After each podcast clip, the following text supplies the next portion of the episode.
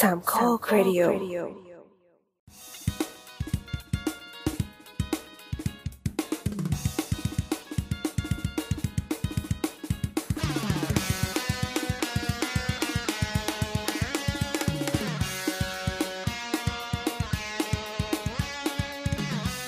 สวัสดีครับ เย้สวัสดีครับ อ่า มาเมื่อกี้เราทำการอัดกันไปแล้วประมาณ เกือบชั่วโมงเนอะที่เราคุยกัน แต่คิดว่าคงออกอากาศไม่ได้เลยนะครับ ก่อนอื่นเรามาขาย premium content กันก่อนเอ่อตอนนี้สามโคกรีดิโอเรามีกลุ่ม Facebook นะครับสำหรับผู้ฟังครับที่ที่ยังใช้ Facebook อยู่นั่นทำไมใช้คำว่ายังฟังยังใช้ Facebook อยู่อะคนอื่นเขาเลิกกันเหรอเราเลิกไม่เขาก็ยังใช้อยู่ พวกอ๋อเราแหละที่เลิกใช้อ๋อเหรอเหรออะผู้ฟังที่ใช้ Facebook แล้วกัน ถ้าเกิดว่าเราติดตามกันมาตลอดที่เพจสามโคก Radio Podcast นะครับ ตอนนี้มีกลุ่ม เป็น community เล็กๆ ในนั้นอยู่ด้วย ชื่อสามโคก Radio Listeners ใช่ไหมใช่คเออรับเออนั่นแหละก็กดเข้าไปในนั้นแล้วกันเผื่อมีอะไรแปลกๆให้ดู เช่นแบบเบื้องหลังการอัดของของเคนว่าภาพเสียงที่คุณได้ยินเนี่ยทำไมถึงเสียงสั่นอะไรอย่างเงี้ยอะไรวะเอออะแล้วนี่แหละคือรายการแต่ว่ามันจะเป็นภาพสร์ภาพท่อนบนนะฮะอ๋ออ๋อโอเคโอเค ยังยังถือว่า เอ่อทำถูกเป็นแบบทำถูก guideline ของ community ของ Facebook เนาะ ครับคือไม่ผิดกฎหมาย แต่ว่าดูแย่มาก ครับ ผมดูสันโอเค นี่คือรายการเสาร์เสาร์นะครับ เรามาเจอกันทุกวันเสาร์วันนี้เราอัดกันวันที่หนึ่งกรกฎาสองห้าหกสี่นะครับ แนะนำตัวเลยแล้วกัน สวัสดีนี่แอนแนทค่ะ น้ำค่ะ น้ำมันวิ่งไปพอดีๆน้ำมันเป็นไหนวะ เอ่อตัวครับโบทครับพลอยค่ะ อ่าวันนี้เรามีแขกรับเชิญนะครับ ที่มานั่งสั่นๆอยู่ข้างล่างในจอซูมด้วยกัน สวัสดีเคนครับเคนครับโคือตะกี้กำลังก้มลงไปดูว่ากูใส่กางเกงบอกว่าวใส่ป้าใส่ป้าะใส่ใส่ใส่ใส่คือปกติถ้าวันไหนวันไหนเมาเมาๆกลับมาถึงห้องจะโยนกางเกงทิ้งก่อนไงใส่กางเกงในตัวเดียวกับเสื้อนอนก็ไม่ผิดนี่ ใช่ แต่ตอนนี้อัดกล้อง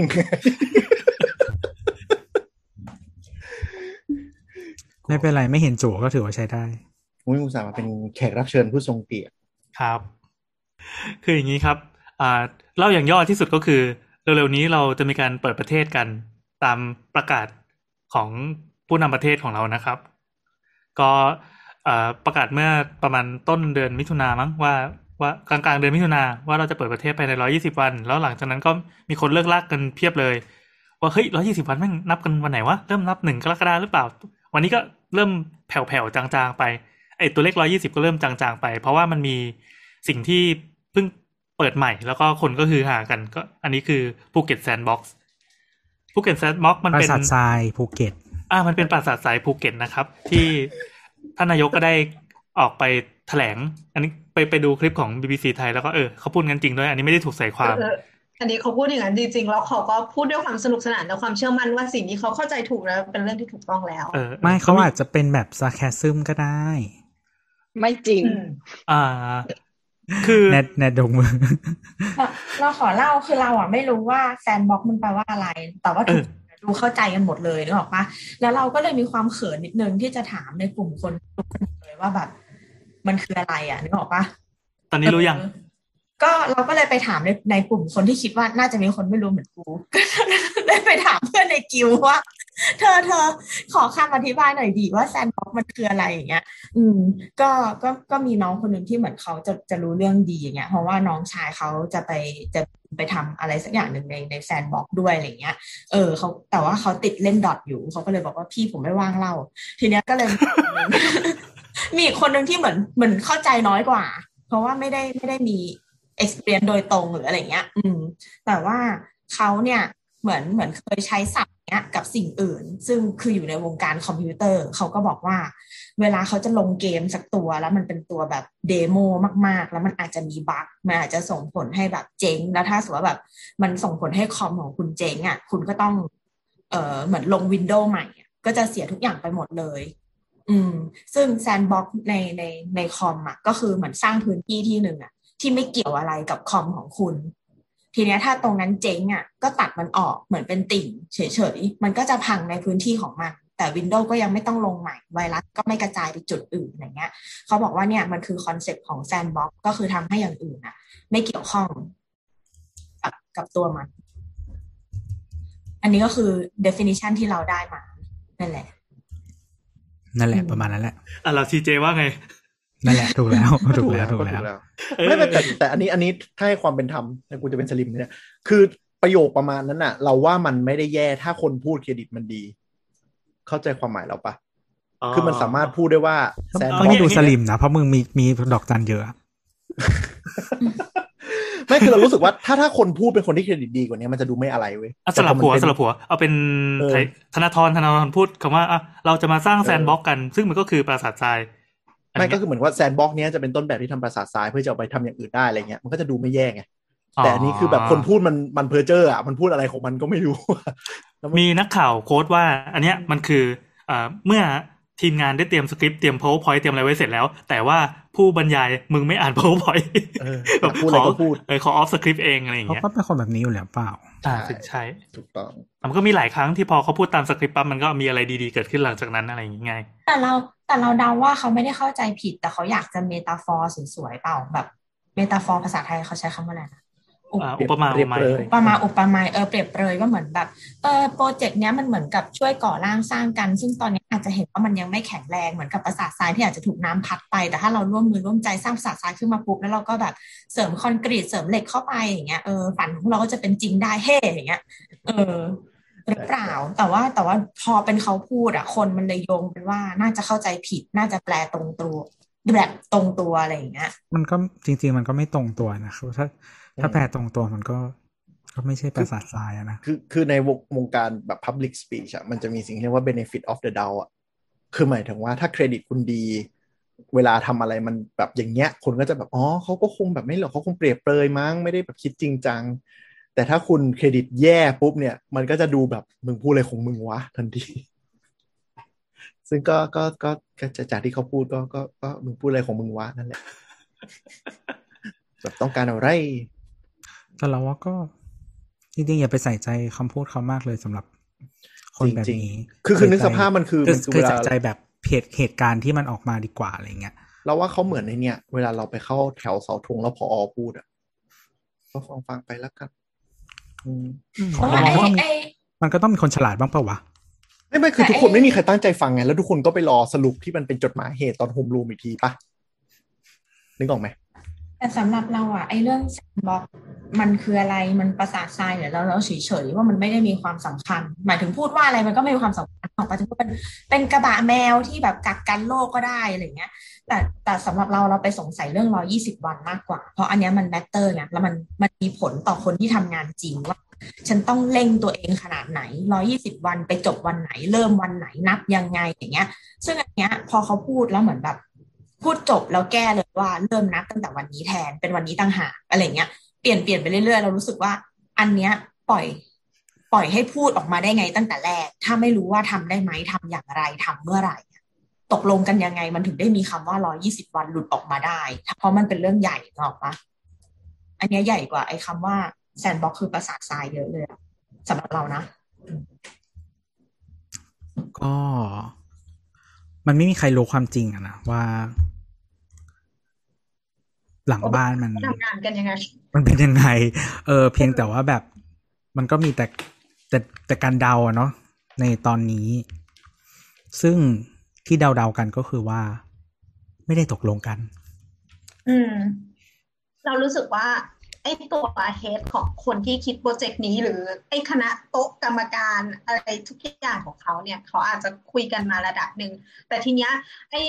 ระบบคิดกับการประสานงานไปที่ระบบปฏิบัติการอะมันไม่ทันอีหน้างานเนี่ยก็บอกว่ามึงทำไม่ได้หรอกอย่างเงี้ย แต่หัวบอกว่ามันจะต้องได้ทีมันก็เลยแบบทำให้เกิดความอีหลักอีเหลื่อหลังจากที่พูดออกมาถึงร้อยี่สิบวันออกมาเนี่ย อาจจะเป็นเป้าที่ตั้งไว้สวยหรูแล้วดูว่าจะเละเทะขนาดไหน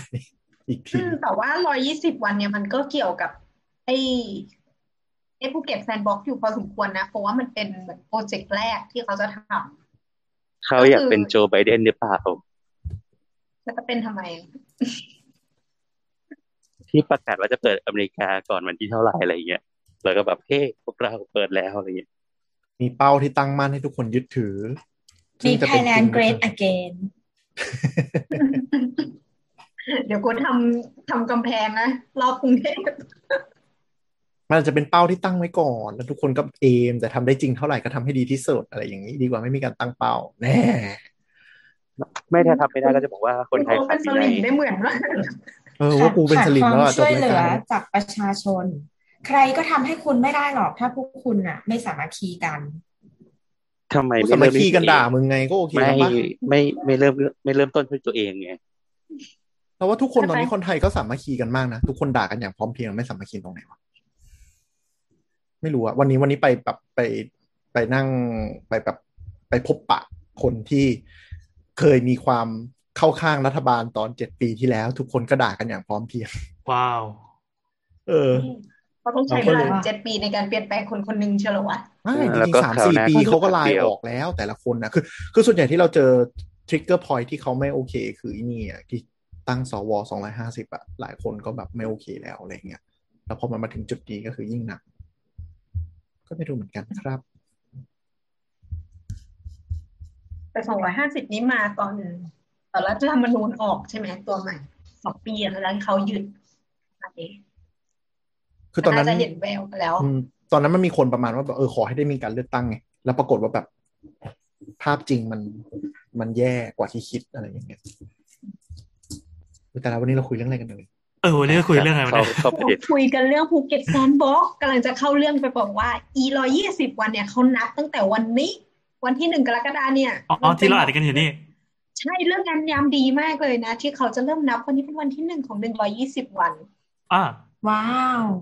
วันครึ่งปีพอดี ไม่หนึ่งร้อยยี่สิบวันของร้อยยี่สิบวันราชการหรือเปล่าร้อยยี่สิบวันทำงาน ไม่รวมเสาร์อาไม่รวทิมตย์เสาร์อาทิตย์เดี๋ยวนะร้อยถ้าร้อยไม่รวยี่มสิบวันวัหนยุดชดเชยร้อยยี่สิบวันที่บวกบวกชั่วโมงเอาเรื่อยไอ้เหี้ถ้ายถ้าร้อยยี่สิบวันราชการก็ประมาณหกเดือนถูกปะ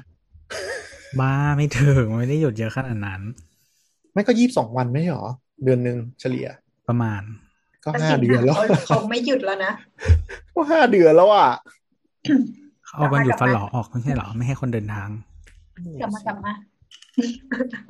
กลับมาก็คือเขาบอกบอกว่า e โปรเจกต์ของภูเก็ตแซนด์บ็อกซ์เนี่ยที่เปิดขึ้นมาเนี่ยมันเป็นการทดลองระยะแรกของการดึงนักท่องเที่ยวเข้ามา เสร็จแล้วเดี๋ยวมันจะมีอีกหลาย ๆ ที่ที่เปิดก็มีสุราษฎร์วันที่สิบห้ากรกฎามีระยะต่อไปก็มีกระบี่พวกเกาะพีพีเกาะไร่สุราษฎร์คือสุราษฎร์หรือสมุย สมุยแหละฝั่งฝั่งสเกาะมุยเดาเฉพาะ เฉพาะแค่สมุยเกาะเต่าพังงานอืมไม่ได้เปิดแบบเมนแลนด์ทั้งจังหวัด คือคอนเซปต์ของอืมแซนด์บ็อกซ์น่ะ มันเป็นการที่ว่าอย่างที่ก่อนหน้านี้ที่คุณแนทอธิบายไปก็คือ เปิดเป็นจุดแต่ว่าไม่เกี่ยวข้องกับแบบอืมเซิร์ฟเวอร์ใหญ่ ถ้าเรามองประเทศไทยแบบที่ไม่ใช่เกาะอะค่ะ เป็นเมนแลนด์อะ เขาจะเปิดเฉพาะเกาะที่นักท่องเที่ยวส่วนใหญ่ชอบมาเป็น holiday destination อย่างเช่นภูเก็ตสมุยอะไรแบบเนี้ย เปิดก่อน เพราะเนื่องจากว่าอืมหนึ่งการคมนาคมอะมันมี flight ไปบินอะอย่างภูเก็ต direct flight ลงไปได้เลยจากสายการบินต่างชาติ ซึ่งตอนนี้ก็มีห้าสายการบินที่เปิดของภูเก็ตแซนด์บ็อกซ์ที่ที่บินตรงเข้าภูเก็ตอะไรเงี้ย มันก็ง่ายกว่าโดยการที่ว่า flight ไม่ต้องมา stop ที่กรุงเทพก่อน ถึงจะค่อยไปภูเก็ต เพราะฉะนั้นมันก็จะลดการเหมือน less contact ของคน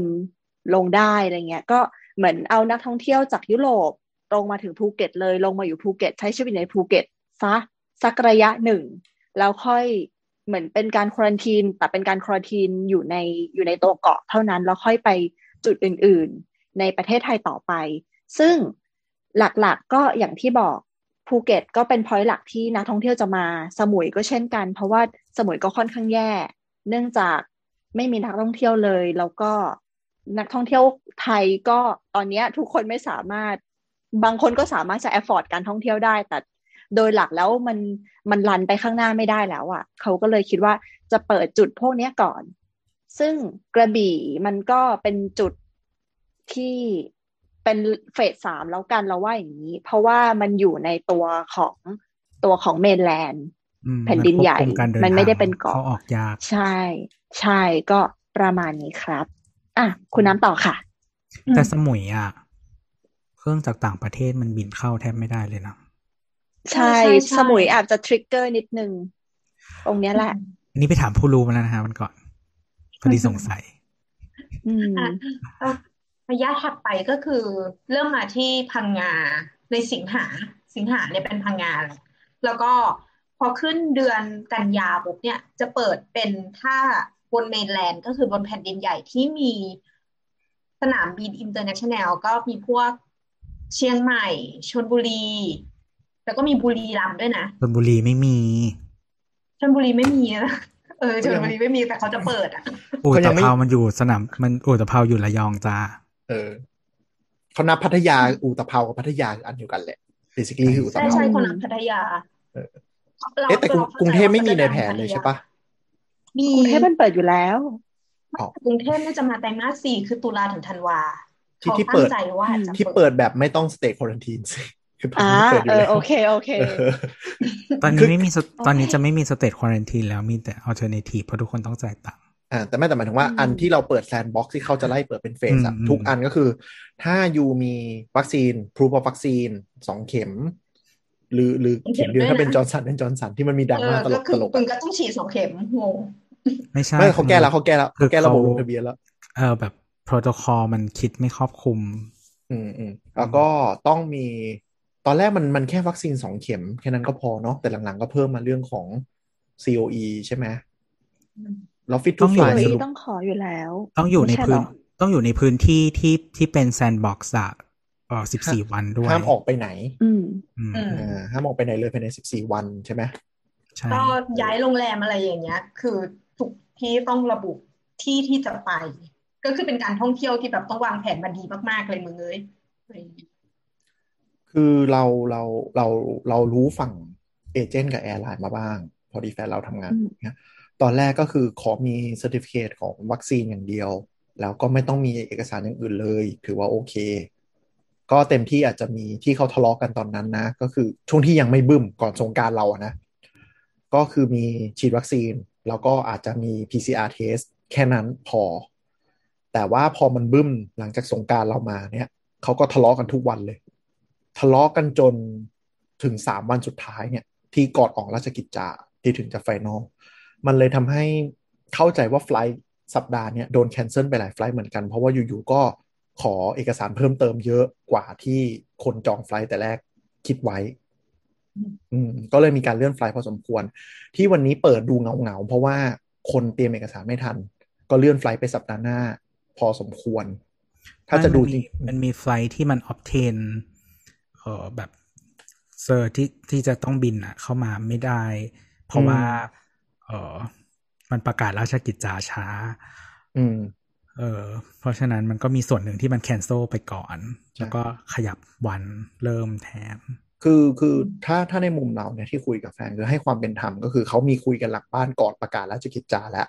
แต่กว่าจะ finalize เนี่ย มันคือนึกออกไหมเรื่องแอร์ไลน์มันไม่ได้แบบขอภายในวันสองวันไง เพราะฉะนั้นกว่าจะ final จริง ๆ ก็คือก่อนวันประประกาศราชกิจจาประมาณสองวันอะไรอย่างเงี้ย ซึ่งตอนนั้นก็คือฝรั่งเขาก็ต้องไปเตรียมเอกสารเพิ่มนึกออกปะแบบอ้าวไม่อยู่ๆอะไรวะมาแจ้งมันกูอะไรเงี้ยมันมันมันไม่เป็น มันไม่ไอ้นี่อยู่แล้ว คือ ถ้ามึงจะเปิดวันนี้อะแปลว่ามึงต้อง work back date เนกอะปะใช่ต้องอย่างน้อยสิบสี่วันน่ะอืมให้คนไปเตรียมอะไรคือให้เรียคืบอร้อยคือคุณต้องรู้อยู่แล้วว่าแบบ เออทั้งทั้งฝั่งแอร์ไลน์เอง ฝั่งผู้โดย หรืออะไรทุกอย่างอะ่ะ แล้วคือผู้โดยจะมาเที่ยวอะ่ะเขามาอยู่เป็นเดือนเดือนๆ มันมันต้องมันต้องเตรียมการอะคือ คือถ้าถ้าไม่ไม่ถ้าถ้าคุณเองยังไม่วางแผนแล้วก็มาบอกว่าแบบ เออเพิ่งเจอสิ่งนั้นสิ่งนี้นู่นนี่นั่นน่ะก็คือมึงง่าวไง ถูกต้องถูกต้อง ก็เลยทำให้วันที่เปิดตัววันนี้มันก็ดูหง่อยๆอะเนาะมันก็มันก็ผิดแผนไปพอสมควร แต่ว่าหลายคนที่เขาเลื่อนไฟลท์ก็คือเลื่อนจะเป็นสัปดาห์หน้า ที่เขาไปเตรียมเอกสารเพิ่ม ก็ต้องดูว่าสัปดาห์หน้าจะยังคึกคักไหม อันนั้นก็จะเป็นตัวที่กำหนดว่าแซนบ็อกซ์จะล่มหรือจะรอด ซึ่งไอ้ที่เราพูดมา 120 วันเนี่ย ถ้าเกิดภูเก็ตแซนด์บ็อกซ์ล่มคืออันเนี้ยเรามองว่าแผมันนมันเนี้มันยจะล่มมันด้วยมันเหตุผลเดียวก็คือ มันมันมีหลายมุมนะหมายถึงว่า ล่มในที่นี้คือว่าคนน้อยมันจนอะเออมันไม่สามารถเขาเรียกว่าอะไรทำให้ภาค hospitality มันมันมันกลับมา ฟื้นตัวได้ ประมาณหนึ่งไม่ไม่ใช่ฟื้นตัวให้มันอยู่ต่อไปได้ใช่เราเราว่าเคสนั้นน่ะ ก็คือต้องพูดว่าไม่ประสบความสำเร็จแต่ว่าล่มที่มันแบบมีผลลบก็คือ การที่นักท่องเที่ยวเข้ามามันเพิ่มการจจะติดเชื้อ เออเพิ่มการติดเชื้อ ซึ่งเป็นแบบสายพันธุ์ที่เราอาจจะยังไม่มีก็ได้แต่เรามีว่าครบเราแล้วมีครบนี่ยังเรามีครบโอเคแล้วเราค่อนข้างจะภูหมมิดใจไม่เราเราว่าไม่จำเป็นต้องสายสายพันพันธุ์ธุ์ของตัวเองไม่จำเป็นต้องสายพันธุ์อะแต่กลายเป็นว่าพอนัดเปิดท่องเที่ยวปุ๊บเกิดคลัสเตอร์ใหม่ที่ภูเก็ตที่คุมไม่อยู่แล้วระบาดไปทั่วทั้ซึ่งงเกาะใช่เออซึ่งเป็นคนในพื้นที่ที่เขาต้องรับเคราะห์ส่วนเนี้ยมันคือเรื่องโหดร้ายมากเลยนะมันไม่ใช่การช่วย เออ แต่ว่าคือเอาจริง ๆ คือแบบภูเก็ตอะ คือเกือบคือคนส่วนใหญ่อะเขาทำงานอยู่ในสิ่งที่มันเกี่ยวข้องกับธุรกิจ hospitality อยู่แล้วอืมแล้วก็ เออจริงๆ คนภูเก็ตมันมีนิดเดียวอะนะ คือหมายถึงไปถึงคนไปถึงว่ามันประชากรภูเก็ตใช่ไหมประชากรภูเก็ตอะมันมีนิดเดียว แต่ว่าคือมันประกอบด้วยประชากประชากรแฝงจำนวนมาก ที่มาทำงานในภูเก็ต เพื่อธุรกิจ hospitality เออเพราะฉะนั้นน่ะ เราก็เข้าใจว่าอืมอันนี้เป็นความเข้าใจของเราเองว่าแบบจริง ๆ คนส่วนใหญ่เขาก็เออยินดีแล้วก็อยากให้มัน work ในมุมที่ว่ามันมันทำให้ทุกคนมันเดินหน้าได้เงี้ยมีทำมาหากินต่อได้อะคือเท่าที่อ่านสกู๊ปก็คือโรงแรมกับธุรกิจที่เกี่ยวข้องกับโรงแรมปิดตัวไปกว่าแปดสิบเปอร์เซ็นต์โรงแรมที่อยู่ได้ยี่สิบเปอร์เซ็นต์ที่เหลือจะเป็นโรงแรมลักษณะว่าเป็น business hotel แต่ถ้าเป็นพวก leisure คือปิดหมดเลยอืมแล้วตอนนี้ก็มีปัญหาว่า คือคนที่ทำโรงแรมที่ให้นักนักท่องเที่ยวต่างชาติพักเนี่ย หรือมีกิจกรรมอะไรพวกเนี้ยเขาก็ร้องขอว่าโอเค ถ้าแซนด์บ็อกซ์เกิดเขาอยาก kickstart นะ แต่ช่วย funding ตรงนี้หน่อยได้ไหม มันไม่ใช่ว่าจะเปิดธุรกิจด้วยการว่าแบบ เอ้ยฝรั่งเข้ามาแล้วคุณเปิดธุรกิจสิมันไม่ใช่ไง มันต้องมีทุนซื้อของเข้าร้านครั้งแรกมาซ่อมร้านซ่อมอะไรอย่างนี้ด้วย เขาก็ร้องขอกันอยู่ ซึ่งมันก็ดูแปลกๆนะ คือของพวกนี้มันควรจะแบบ ควรจะ leading นิดนึงก่อนที่จะพร้อมเปิดรับปะเหมือนเราเปิดร้านแล้วไม่พร้อมแล้วให้คนเข้ามาแล้ว first impression ที่เขาไปพูดกับคนอื่นเขาจะรู้สึกยังไงวะใช่ คือเอออย่างแล้วอย่างที่ที่บอกว่าคือภูเก็ตอะเออประชากรที่มาจากที่อื่นนะครับ มันเยอะมากๆ ก็เหมือนกรุงเทพนี่แหละ แบบว่าคนคนต่างจังหวัดเยอะอะเพราะฉะนั้นอะพอธุรกิจมันมันไปไม่ได้อะคนมันออกจากภูเก็ต เนกอะปะอืมคนคนที่ทำงานเขาก็กลับบ้านเขาเนกอะปะแล้ววันที่คุณจะแบบว่าเรียกกลับเข้ามานู่นนี่นั่นอะ ก็คือมันเป็นคอสหมดเลย อืม มันมันไม่ มันไม่ใช่ มันไม่ใช่เมืองที่แบบมีแต่คนโลคอลอะ มันคือแบบคนส่วนใหญ่ในภูเก็ตคือคนต่างจังหวัดอะอืมเข้าใจว่าแรงงานแปดสิบเปอร์เซ็นต์เลยมั้ง ไม่ใช่คนภูเก็ตใช่ เป็นคนพังงากระบี่อะไรเงี้ยที่ข้ามพัมางพังงากระบี่นั้นก็แค่ส่วนเดียวมันยังมีคนแบบไกลอ่าอ่าๆหรือว่าแม้แต่คนแบบข้ามภาคอีก เยอะจริงคือจริงคือมันจริงยิ่งกว่ากรุงเทพเพราะว่ากรุงเทพจริงๆมันมีประชากร base ประมาณหนึ่งแต่ว่าที่ภูเก็ตอะมันเป็นคนต่างจังหวัดเยอะมาก อืม ต่างด้าวด้วย อืม อันนั้นก็อีกส่วนหนึ่งอืมเยอะแล้วก็เลย service จริง ๆ ธุรกิจ service อ่อม ต่างด้าวนี่บางทีเขาเขาจ้างเพราะว่าเขาดีกว่าคนไทยเขาได้ภาษาเขาพูดภาคนษาอังกฤปิษนได้คนอะไรแบบเนี้ยอืมใช่อืมเพราะเวลาเราไปอย่างเราไปโรงแรมล่าสุดที่เรากลับไทยปีที่แล้วอะ เราไปพังงาอย่างเงี้ย ก็โรงแรมที่เขาหลัก พนักงานก็เป็นคนฟิลิปปินส์เพราะว่าเขาพูดภาษาอังกฤษได้แล้วเขาก็เหมือนแบบว่า เมื่อก่อนคนที่มาพักไม่ได้มีคนไทยที่นี่อืม เป็นฝรั่งหมดเลย มาเซิร์ฟมาอะไร whatever อะไรเงี้ยนายจ้างที่นี่ก็เลยจ้าง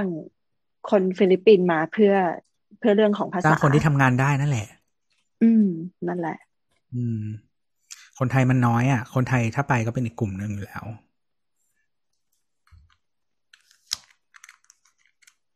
ซึ่งซึ่งเราเราไอ้พูดพูดถึงว่าการเตรียมตัวของภูเก็ตอะเราก็เห็นอยู่นะอย่าง จะมีช่วงหนึ่งที่ เรารู้สึกว่ารัฐอะอัดฉีดการฉีดวัคซีนในภูเก็ต เยอะแล้วซึ่งเรามองตัวรายจังหวัดที่จะทำการเปิดในร้อยี่สิบวันเนี่ย เราก็เห็นว่าในหลาย ๆ จังหวัดเนี่ยเป็นกลุ่มจังหวัดที่ได้รับวัคซีนเยอะ อย่างบุรีรัมย์เนี่ยเราจะได้ยินข่าวเลยว่าเขาอยู่ในเขตสีของภูมิภาคอีสานแล้วเขาอัดวัคซีนไปเยอะมาก แล้วเราก็มาเห็นอะอะอ๋อ มันจะเปิด มันจะเปิด เปิดทำไมวะ คุณคุณหมีคุณยิ้มอย่างนั้นคุณหมายความว่าไงเอาจริงๆเปิดเปิดทำไมบุรีรัมย์มาเปิดทำไมเรามาเราแข่งพูดรถกัน มีมอเตอร์จีพีไง อืมสำคัญมากเราพูดแบบคนคนทั่วไปที่ไม่ได้ไม่ได้รู้เรื่องแบบว่าภาคไหนมี มีสินค้าอะไรเด่นหรือหรือเป็นแหล่งท่องเที่ยวอะไรนะ แต่ว่าเห็นอยู่ว่ามันมีดราม่าว่าทำไม บุรีรัมย์เหมือนเป็นเขตเดียวในรีเจียนอะที่มีการฉีดวัคซีนเยอะมาก แล้วกลายเป็นว่าที่มันดราม่าคือมันจริงๆมันก็น่าชื่นชมแหละ ที่ที่สามารถฉีดวัคซีนได้เยอะอะนะแต่คำถามคือมันไปดึงของของคนรอบๆมาหมดหรือเปล่า เพราะว่ากลายเป็นว่าใช่ที่เขาอยู่รอบๆอะเขาได้น้อยกว่าที่ควรจะได้อะไรเงี้ย อืม อันนี้คืออิชชูที่เห็นประเด็นที่เห็นในอินเทอร์เน็ตอะไรเงี้ยอืมคือมันเห็นชัดแบบว่า จำนวนที่มันได้อะมันเยอะกว่าจังหวัดใหญ่อื่นๆในภาคอีสานในภาคอีสานที่คนเยอะกว่ามาก เออบางช่วงนี่คือเยอะกว่าโคราชอีก คือตัวเลขที่มันเปิดมาเนี่ย มันเป็นจำนวนแอบสูตพอมันอืมเปิดเป็นแอบสูตอะมันเลยดูบุรีรัมย์ไม่ได้เยอะมาก แต่ถ้าท่านคุณดูจำนวนเปอร์เซนเทจต่อประชากรของจังหวัดอะบุรีรัมย์มันจะโดดแบบ โดดขึ้นไปเลยอะเออในขณะที่จังหวัดอื่นมันใหญ่แอกบว่าสไงลูดอะบางช่วงอะ คือได้เยอะกว่าอุดงอุดรขอนแก่นอีกนะใช่มันมาหลังๆไง เพราะว่าจังหวัดอื่นเขาไม่มีแล้วเขาไม่ได้ฉีด แล้วไอ้บุรีรัมย์มันก็แบบสเตเบิลฉีดกันมาตลอด แล้วมันกลายเป็นเลขสัปดาห์นี้มันฉีดขึ้นไปเลย แล้วก็ยังมีอืมเรื่องของเออชนิดของวัคซีนอะที่ distribution มันมันมันประหลาด เพราะว่า distribution มันไม่กระจายเหมือนจังหวัดอื่น เพราะว่ามีวัคซีนแบบ เออ AZ มาเยอะ เป็นสัดส่วนที่เยอะ ในขณะเดียวกันจังหวัดแบบภูเก็ตคนส่วนใหญ่ได้ฉีดซีโนแวคใช่ใช่ใช่อ้าวเหรอโอ้อันนี้ก็เลยใช่ห่วงนะ อันอันนี้เป็นประเด็นอีกอันหนึ่งที่คนภูเก็ตพยายาม voice out แล้วเสียงไม่ได้ดังมาก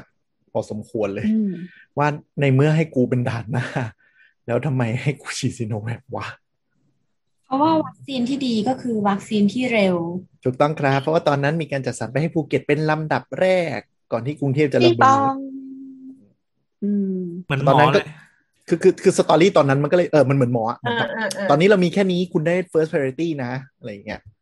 อืมแต่พอแทนอืมที่เอ่อAZ เข้ามา คุณจะมาปรับสัดส่วนใหม่ไหมก็ไม่ ก็ฉีก็ดต่อไม่ไป แล้วก็เปิดแซนด์บ็อกซ์ ซึ่งตอนนี้เราเข้าใจว่าเย้เขาเราเข้าใจว่าจำนวนฉีดอะจากของแซนด์บ็อกซ์ภูเก็ตน้อยกว่าเป้าเดิมที่ตั้งไว้ด้วยนะ เพราะว่าตอนแรกมันจะไม่มีเหตุการณ์บึ้มสงกรานต์เพราะฉะนั้นส่วนใหญ่เขาจะ allocate ให้บุคลากรด่านหน้า ผู้เสี่ยงและจังหวัดภูเก็ตเลย จังหวัดภูเก็ตเนี่ยอยู่ในแผนเลยว่าต้องฉีดให้ได้เกิน70%ก่อนที่จะเปิดเกาะเดือนหนึ่งด้วยอะไรสักอย่างเนี่ยอืมโทษที่จำแผนไม่ได้แต่ว่าจำได้ว่าให้ความสำคัญมาก แล้วก็วันเกิดบึ้มที่กรุงเทพปุ๊บก็มีการจัดสรรวัคซีนใหม่แล้วภูเก็ตปัจจุบันก็เกือบเกือบๆมะหกสิบกว่าเปอร์เซ็นต์มั้งไม่ถึงเจ็ดสิบแล้วก็เออไม่ได้ตามเป้าที่เขาวางแผนไว้ อย่างที่ใช่หมีเคนบอกก็คือหนึ่งเดือนก่อนเปิดเจ็ดสิบเปอร์เซ็นของประชากรทั้งหมด อ่า ใช่นั่นแผนเดิมเนาะแผนเดิมเลยที่ที่ค่ะที่แผรู้นกันเดิมอืมอืมซึ่งตอนนี้ก็ก็เหมือนเหมือนเหมือนตัวเลขก็เต่าๆอะ ไม่รู้ว่ามันแบบอะไรยังไงกันแน่ งงๆแหละตอนเนี้ยใช่ใช่อ่าโอเคที่เท่าดูมาคือได้หกสิบสามจุดสามเปอร์เซ็นต์มั้ง แล้วก็จะไล่ฉีดให้ครบภายในสิงหาคมนี้ แต่เปิดไปแล้วนะหกสิบเปอร์เซ็นนี้คือเราได้ตัวเลขวันที่สิบเจ็ดมิถุนาตอนที่นักข่าวถามเรื่องแซนด์บ็อกซ์มีการเลื่อนไหมตอนนั้น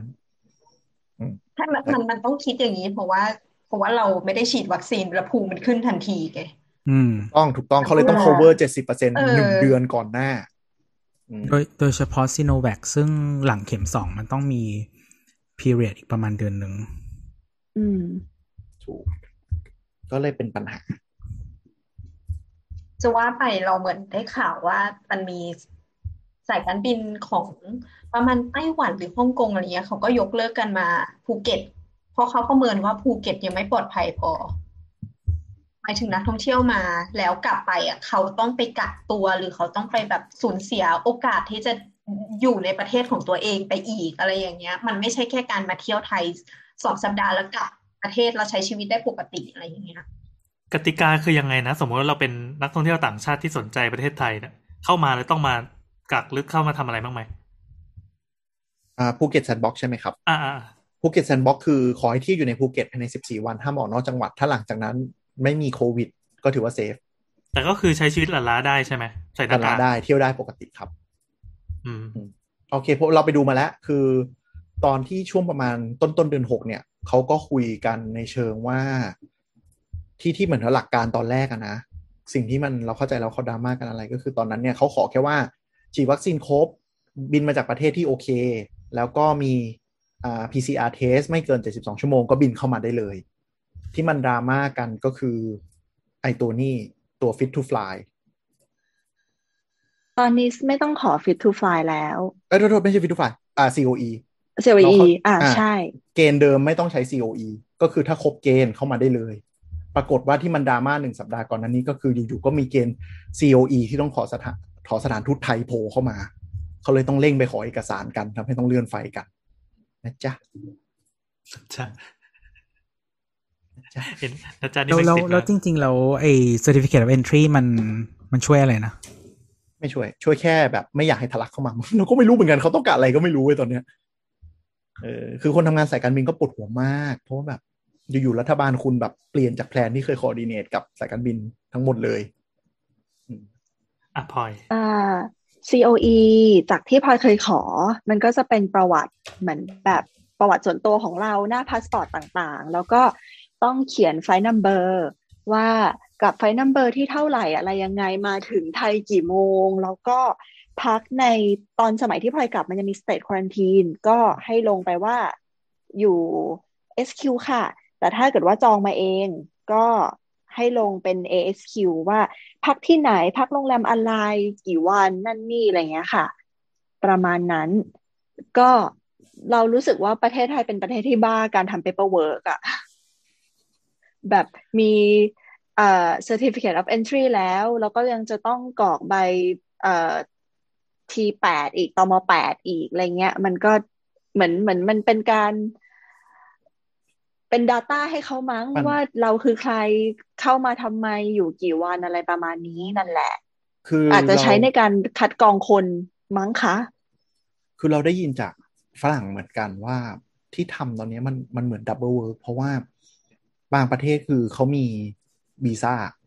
เขาก็ต้อง prove เหมือนเราไปขอวีซ่านึกออกไหมเราก็ต้องมีเอกสารอะไรระดับหนึ่งอยู่แล้วว่าเราจะพักที่ไหนเที่ยวอะไรยังไงมี budget อะไรเท่าไหร่แผนการเที่ยวเป็นยังไง หรือประเทศที่ไม่มีวีซ่าก็ตามเนี่ยเขาก็ต้องเตรียมเอกสารตอนที่มาเจอตม.เช็คอินบ้านเราอยู่แล้ว เหมือนที่เราไปเลสเซญี่ปุ่นไต้หวันเขาก็ต้องเราก็ต้องเตรียมเอกสารเผื่อไว้นึกออกไหมว่าเราพักที่ไหนที่ไหนอะไรเงี้ยตอนนี้มันต้องมาทำ COE เพิ่ม ก็คือต้องไปทำเซตหนึ่งแล้วคุณก็ต้องแบบเตรียมเพื่อจะเข้ามาตอบคำถามที่ตมบ้านเราอีกทีหนึ่งอะไรเงี้ยคือ คือมันเหมือนเขาเรียกว่าทำเพื่อที่จะให้ทำอะอืมเออคือคือทำเพื่อให้รู้สึกว่ามีไปอุ่นใจอะไรเงี้ยแต่มันไม่ practical ไงบางทีก็คือแบบมันมาติดที่ไอตัว COE มันต้องได้รับ approve ก่อนค่อยบินอะบางทีมันก็จะมาติดที่หน่วยงานหลาย ๆ อันอะไรเงี้ยเขาก็เลยบ่นๆกันเราเป็นประเทศคลั่งการทำงานกระดาษ ใช่ใช่มันเหมือนเป็นประเทศที่ไม่มีใครแบบ ไม่อยากรับผิดชอบกัน ก็เลยสร้าง process มาเพื่อ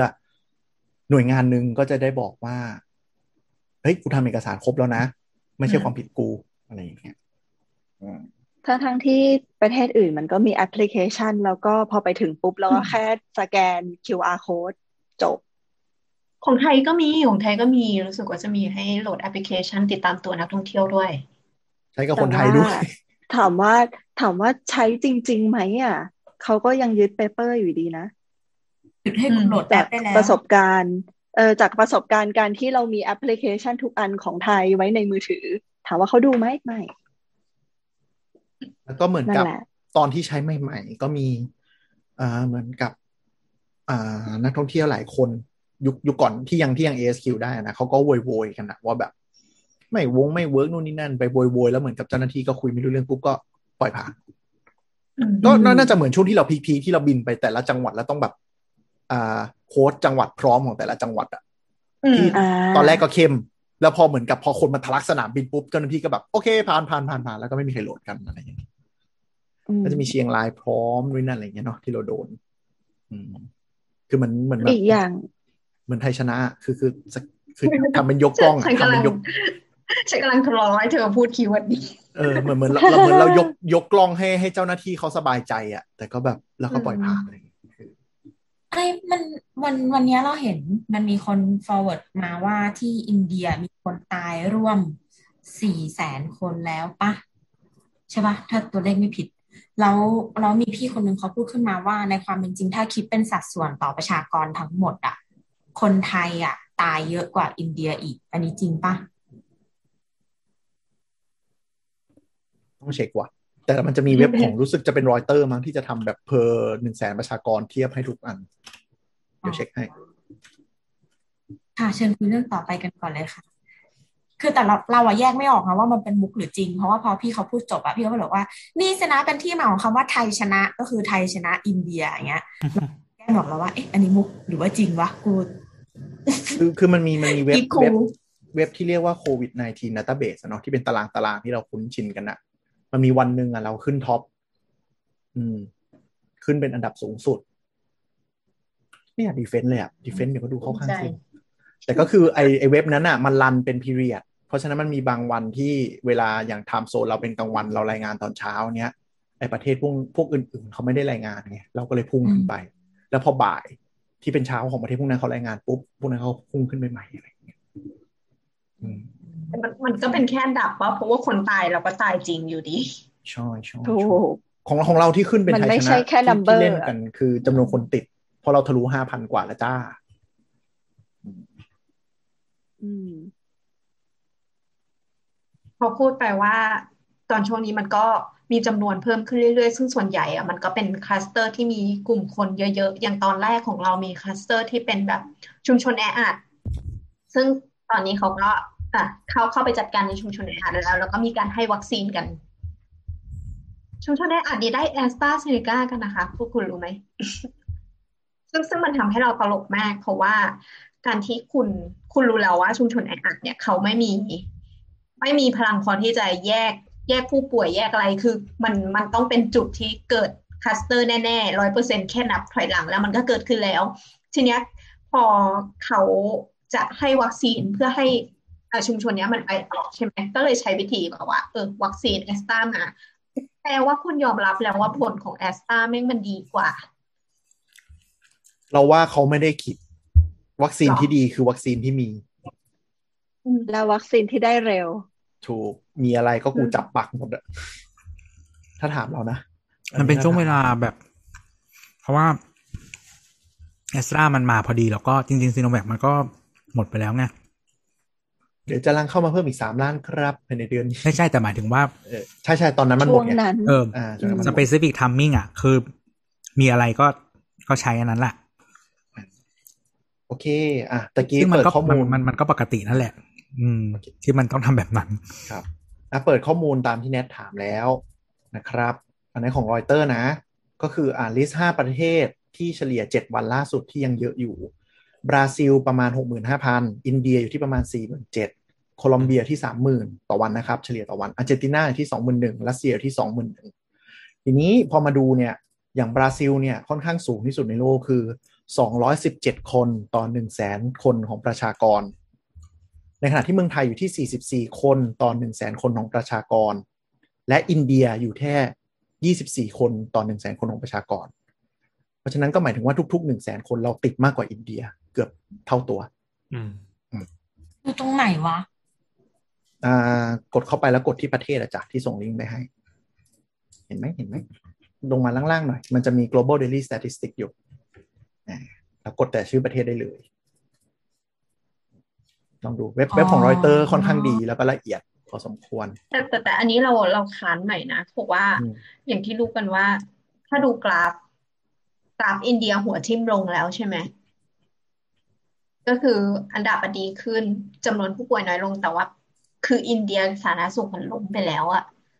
อะมันมันคือผ่าน stage ที่ชิบหายไปแล้วเว้ยใช่คือทุกอย่างเขามันอาจจะชิบหายไม่ไปมีหมดการแล้วตรวจเพิ่มแล้ว เพราะว่าตอนเนี้ยเขาอาจจะแบบพยายามรักษาคนมากกว่าแล้วอะไรอย่างเงี้ยหรือต่อให้ตรวจเพิ่มก็อยู่ในเฟสที่มันระบาดจนติดไปทั่วแล้ว แล้วมันแบบค่อยๆ มันจะเหมือนยุโรปปีที่แล้วอะที่ทุกอย่างมันล่มสลายไปหมดแล้วอะเออแล้วทุกคนก็คือปล่อยตามยถากรรมจนมันดีขึ้นเองอะไรอย่างเงี้ยอืม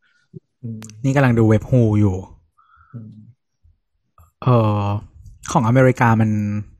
ไม่มี report เลขแล้วอะเป็นศูนย์หมดเลยทำไมเขาเขาเอาอะไรมาตัดสินว่ามัน rising อะ คือเขาบอก at peak อะเข้าใจ แต่เขาบอกว่า at at peak and rising มันเหมือนคำนวณค่าทองเลยอะเพราะว่าเราเราก็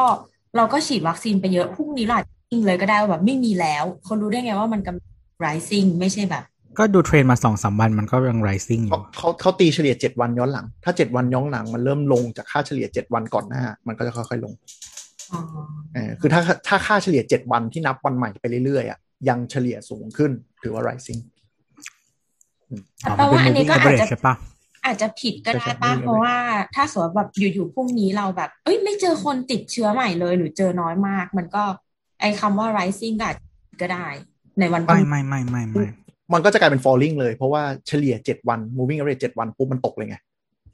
เออแต่ไม่ก็คือเท่าพอพอคิดเป็น moving average อะถ้าถ้ามันไม่ตกแบบเยอะมากๆอะอืม totally มันก็ยังขึ้นอยู่ ถ้าแนนบอกเป็นศูนย์นะมันก็จะขึ้นว่าตกอืมห้าพันเหลือศูนย์เนี่ยคงตกเยอะอยู่อาหารอ๋อคืออย่างอันนี้เว็บฮูตอนนี้อเมริกามัน report case last ของเว็บฮูมันเป็น last 24 hours อะ ก็คือ report case เป็นศูนย์แล้วก็ date เป็นศูนย์จริงเหรอวะไม่จริงมั้งมีการติดอยู่ปะก็เขาไม่ตรวจเพิ่มแล้วแหละเราว่า เฮ้ย ไม่น่าวะคือเขาไม่ตรวจเพิ่มแล้ว คือทุกตอนเนี้ย เขาให้ไปรับวัคซีน อืมอ๋อถ้าคุณยังไม่ติดคุณก็ไปรับ ใช่ ติดไม่ติดไม่รู้ไปปักซะ อืม ไปปักซะ อ้าวแต่ถ้าเป็นอยู่อะ เราไปรับวัคซีนก็ยิ่งอาการหนักดี เราเข้าใจว่าถ้าคุณมีเขาเรียกว่าอาซิมอาซิมอะไรนะอาซิมตอมอะคือหมายถึงว่าถ้ามีอาการอะ คุณก็รอจนกว่าหายดีแล้วก็ไปฉีดอืมอืม อืมประมาณนั้น คือหมายถึงว่าถ้าคุณแข็งแรงดีไม่มีอะไรไม่มีอาการก็คือไปฉีดเถอะอะไรเงี้ยอืมส่วนที่แบบอย่างยุโรปตอนนี้อย่างฝรั่งเศสก็หนึ่งพันอ่าฮะอังกฤษยังสองหมื่นอยู่อัง กฤษแม่งกลับมาขาขึ้นอีกแล้วตอนนี้ ใช่ใช่อ๋อเพราะว่าอิไปตาลีดูบอลน่ะอิตาลี อิตาลีหกร้อยสเปนก็สามพันเก้าเยอรมันน่าจะหมดแล้วแปดร้อยของอเมริกาเท่าที่ดูในเว็บรอยเตอร์ เอ๊ะเออมันเหมือนเลิกอ๋อของสัปดาห์ที่แล้วก็อยู่ประมาณหมื่นนิดๆแต่พอมันเป็นหมื่นในอเมริกามันคือมันหมื่นจากสามร้อยล้านอะนึกออกปะมันก็เลยแบบดูไม่เยอะแต่ก็คือจริง ๆ เลขพวกเนี้ย แต่เราเข้าใจว่าทุกคนน่าจะรู้กันอยู่แล้วแหละว่า มันสัมพันธ์กับจำนวนที่เราตรวจได้อะเนาะอืมเออเพราะฉะนั้นเนี่ย ถ้าถ้าไปดูเว็บฮูเนี่ย ประเทศที่อยู่ในแอฟริกาเออประเทศที่เป็นประเทศที่ ประเทศแบบประเทศจนหน่อยอะ report case เป็นศูนย์หมดเลยอืมแต่จริงๆคือไม่ได้ตรวจเพราะว่าเออสาธารณสุขก็แบบชิบหายแล้วอืมในประเทศในแอฟริกา ใช่เพราะเพราะฉะนั้นมันคือมันสัมพันธ์กับว่าเราตรวจแค่ไหนด้วยอืมมันเป็น KPI อย่างหนึ่งอะเนาะคือถ้าแบบการไม่ได้รายงานไม่ได้หมายถึงว่าไม่แย่อืม ไม่รู้แค่ไม่รู้สิ่งสิ่งที่แย่กว่า แย่ก็คือไม่รู้ว่าแย่ขนาดไหนอ่าอย่างอย่างของไทยเนี่ย ถ้าสังเกตได้ก็คือ ถ้าไม่เอาแบบ bias นะก็คือเอ่อ การติดเชื้อเราแย่ขึ้นจริง ๆ เพราะว่าด้วยจำนวนการตรวจเจอคนติดอะ percentage มันเพิ่มขึ้น งั้นแสดงว่ามันมีโอกาสที่ที่แบบ เราตกหล่นกันไม่ได้ตรวจเนี่ยเยอะขึ้นพอสมควร ซึ่งมันก็น่ากลัวไงว่ามันเป็นจังหวะที่จะแบบจะดึงดันเปิดประเทศด้วยไทม์ไลน์เดิมเนี่ย มันจะมันจะไหวไหมไอ้นี่ดึงกลับมา topic แล้วนะเว้ยเพราะว่าเพราะว่าตัวผลที่ผลของตัวเลขมันน้อย มันก็ทำให้เราวิเคราะห์พลาดไปด้วยเนาะะใช่แต่ว่าเหมือนแบบอย่าง เคสหลังๆ ที่เป็นแบบแนว cluster อะบางทีมันแบบบาง cluster มันคือแบบ ตรวจตรวจเจอแบบสี่สิบห้าสิบเปอร์เซ็นคุกไงคุกคุกนั่นคือตัวอย่างที่ชัดมากว่าว่าคุซึ่ณงไม่ได้ซึ่งตรวจ ซึ่งสี่สิบห้าสิบเปอร์เซ็นต์อะ จริง ๆ อาจจะมากกว่านั้นก็ได้ เพราะว่าที่เหลืออะยังตรวจไม่เจอ ยังยังไม่ถึงยังไม่ยังไม่ถึงโลเวกลาโลกมันยังไม่ develop จนเราตรวจเจอเนอะปะ ใช่อืม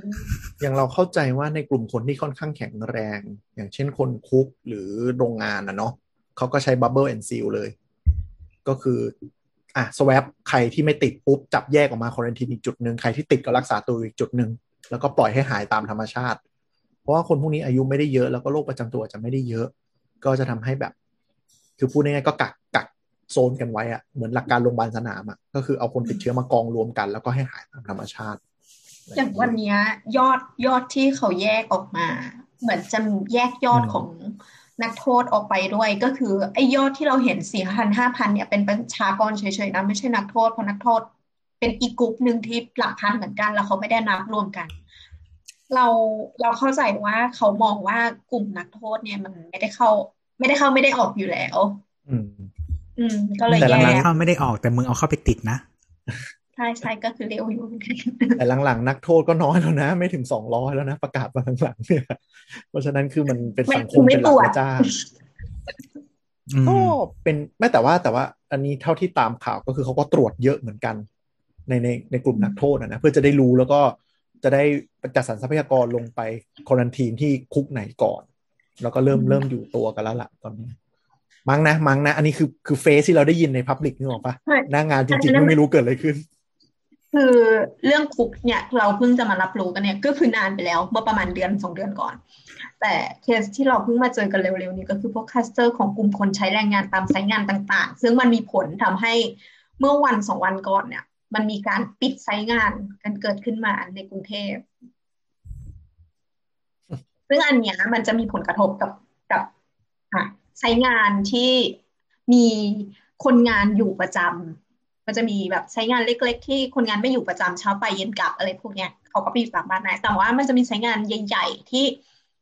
มันจะต้องมีแคมป์คนงานอยู่ด้วย แล้วทีเนี้ยมันเกิดคลัสเตอร์กันในนั้น กลุ่มผู้ติดเชื้ออยู่ในนั้น แล้วก็เขาไม่ได้มีแต่เฉพาะคนงาน เขามีครอบครัวด้วยหรืออะไรอย่างเงี้ยแล้วการเป็นอยู่สุขะอนามัยอันเนี้ยมันก็ไม่ค่อยดีพอทีเนี้ย จำนวนของคลัสเตอร์ที่มันเป็นคนงานเนี่ยมันเยอะขึ้น เขาก็เลยปิดทั้งแคมป์เลย แล้วก็ทำเป็น bubble and seal อย่างที่ทำในหลาย ๆ ที่ อืม แต่ทีเนี้ย เพราะว่ามันมันมีผลด้วย เพราะว่าคนกลุ่มเนี้ยเขาไม่ใช่ไม่เหมือนโรงงานที่โรงงาน มันก็เหมือนโรงงานนั่นแหละก็คือหยุดไปแต่ว่าผลกระทบของงานที่เขาทำเนี่ยมันมี มันมีเยอะกว่าอย่าง ตอนนั้นรู้สึกว่าจะมีกลุ่ม ที่เขาทำงานเกี่ยวกับโครงสร้างเขาก็มาให้ความรู้ว่า บางไซต์งานนะมันไม่สามารถหยุดได้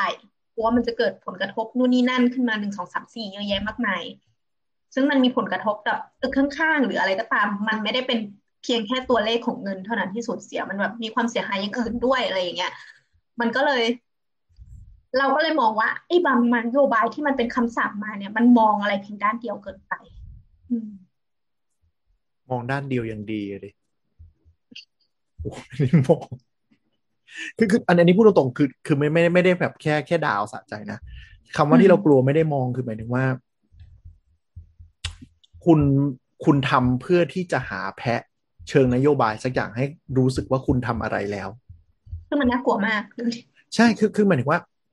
นึกออกปะว่าจะทำนู่นจะทำนี่ก็โดนอิทธิพลของของคนใหญ่คนโตหรือคนที่มีอิทธิพลด่า มาที่รัฐบาลแล้วจะกระทบตัวเองอืม กระทบฐานเสียงโดยกระทบอะไรสักอย่างอะไรเงี้ยก็เลยเลือกไปที่อินดัสทรีที่เสียงเบา ซึ่งปีที่แล้วธีมที่โดนก็คือเหล้าถูกไหม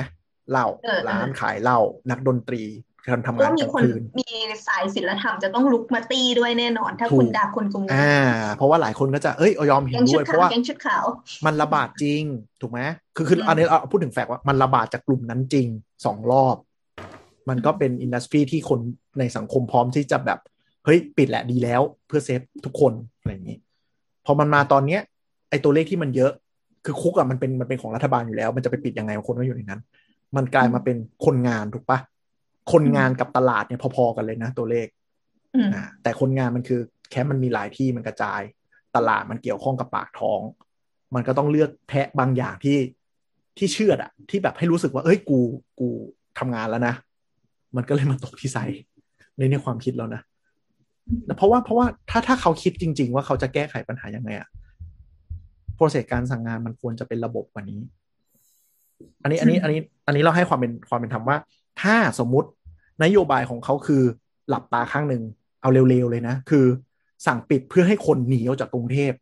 เพื่อที่จะมองว่าให้เป็น capacity จากจังหวัดที่พอรับได้ เพื่อลดปริมาณกรุงเทพอะ่ะเขาก็ควรจะสั่งล่วงหน้าสักสัปดาห์หนึ่งนึกออกปะนึกออกไหม คือพูดพูดลงหน้าให้แบบให้พวกมึงรีบหนีไปได้แล้ว อ่า แต่ตอนเนี้ย คือสั่งมาปุ๊บ เอาทหารเข้าคืนนั้น ปิดปุ๊บราชกิจจาค่อยออกวันรุ่งขึ้นปุ๊บ แต่ทหารอยู่หน้าไซแล้ว แล้วทุกคนก็โดนขังลืมไว้ข้างใน แล้วก็ไม่มีข้าวไม่มีน้ำให้ตามที่พูด มันสะท้อนว่ามันแค่แบบ มันไม่ได้เตรียมการคิดอะไรเลยอะอืมอันนี้ดูดูโหดร้ายแต่เรารู้แต่จาก ในฐานะที่เราส่งซัพพลายเออร์อะบางแคมป์ที่ไม่ได้เป็น big big ที่ระดับประชุมกับรัฐบาลอะเขาโดนลอยแพจริง ๆ เพราะเขาไม่รู้ด้วยว่าเขาต้องเตรียมข้าวให้ลูกน้อง แล้วก็มีการประสานงานจากเขตเอาข้าวมาให้ ก็เป็นอย่างที่ข่าวเจอก็คือข้าวขาดไปครึ่งหนึ่งจริงอืมๆอืม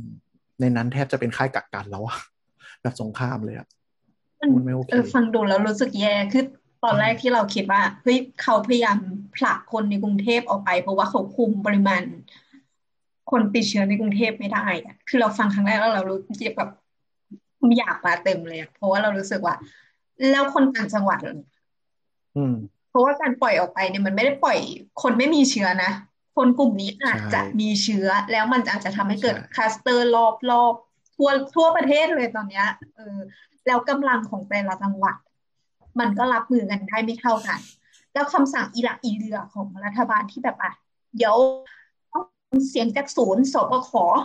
ะสักพักหนึ่งอะเดี๋ยวมอบอำนาจให้กับผู้ว่า สักพักหนึ่งยึดอำนาจผู้ว่ากลับมาใหม่ คือมันมันมันมันทำให้อยากจะระบบมันรวนไปหมดเลยอะของเราคือเล่นเฮียอะไรกันอยู่อะ ใช้คำเนี้ยปล่อยเดือดแล้วไว้ยปล่อยเดือดแล้วเว้ยไม่เขาบอกไม่ว่าคือ เออเวลาที่วิกฤตอะพอกระจายอำนาจให้อะแปลว่ามันมีคนถูกเบลม วันที่อืมมันพัง ตอนที่สถานการณ์ดีขึ้น เออหยิบอำนาจคืนมา เขาจะถือคำชมยังไงไม่ไม่เข้าใจ คือวันไหนที่สถานการณ์มันดีอะ เขาเขาจะเป็นคนถืออำนาจไว้แล้วบอกว่าแบบเป็นเพราะเราทำดี แต่วันไหนที่สถานการณ์มันเริ่มแย่อะแล้วเขาคิดว่ามันแย่อะเขาจะส่งอำนาจให้ท้องถิ่น แล้ววันที่มันพังเขาก็จะบอกว่าแบบเป็นเพราะท้องถิ่นทำพัง โยนขี้โยนเผือกร้อนให้อืมเห็นเห็นเห็นชัดง่าย ๆ ก็คือปีที่แล้วที่เราคุมดีเนี่ย ทุกอย่างมัน centralize ไปที่ศบคกับสธสาธารณสุขอืมถูกไหมอืมมันไม่ระบาด แล้วเขาก็จะ take ว่าเฮ้ยสธเราเก่งศบคเราเก่ง แผนเนี้ยดี แล้วเขาก็ไม่คิดพัฒนาหรือเพื่ออะไร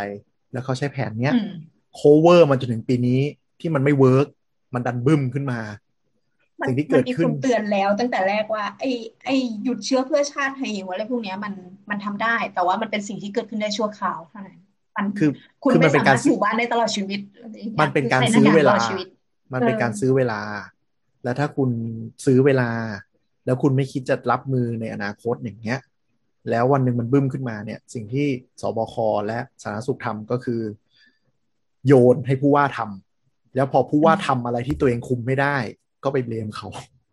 แบบที่ตัวบอกเลย อย่างเงี้ยอืม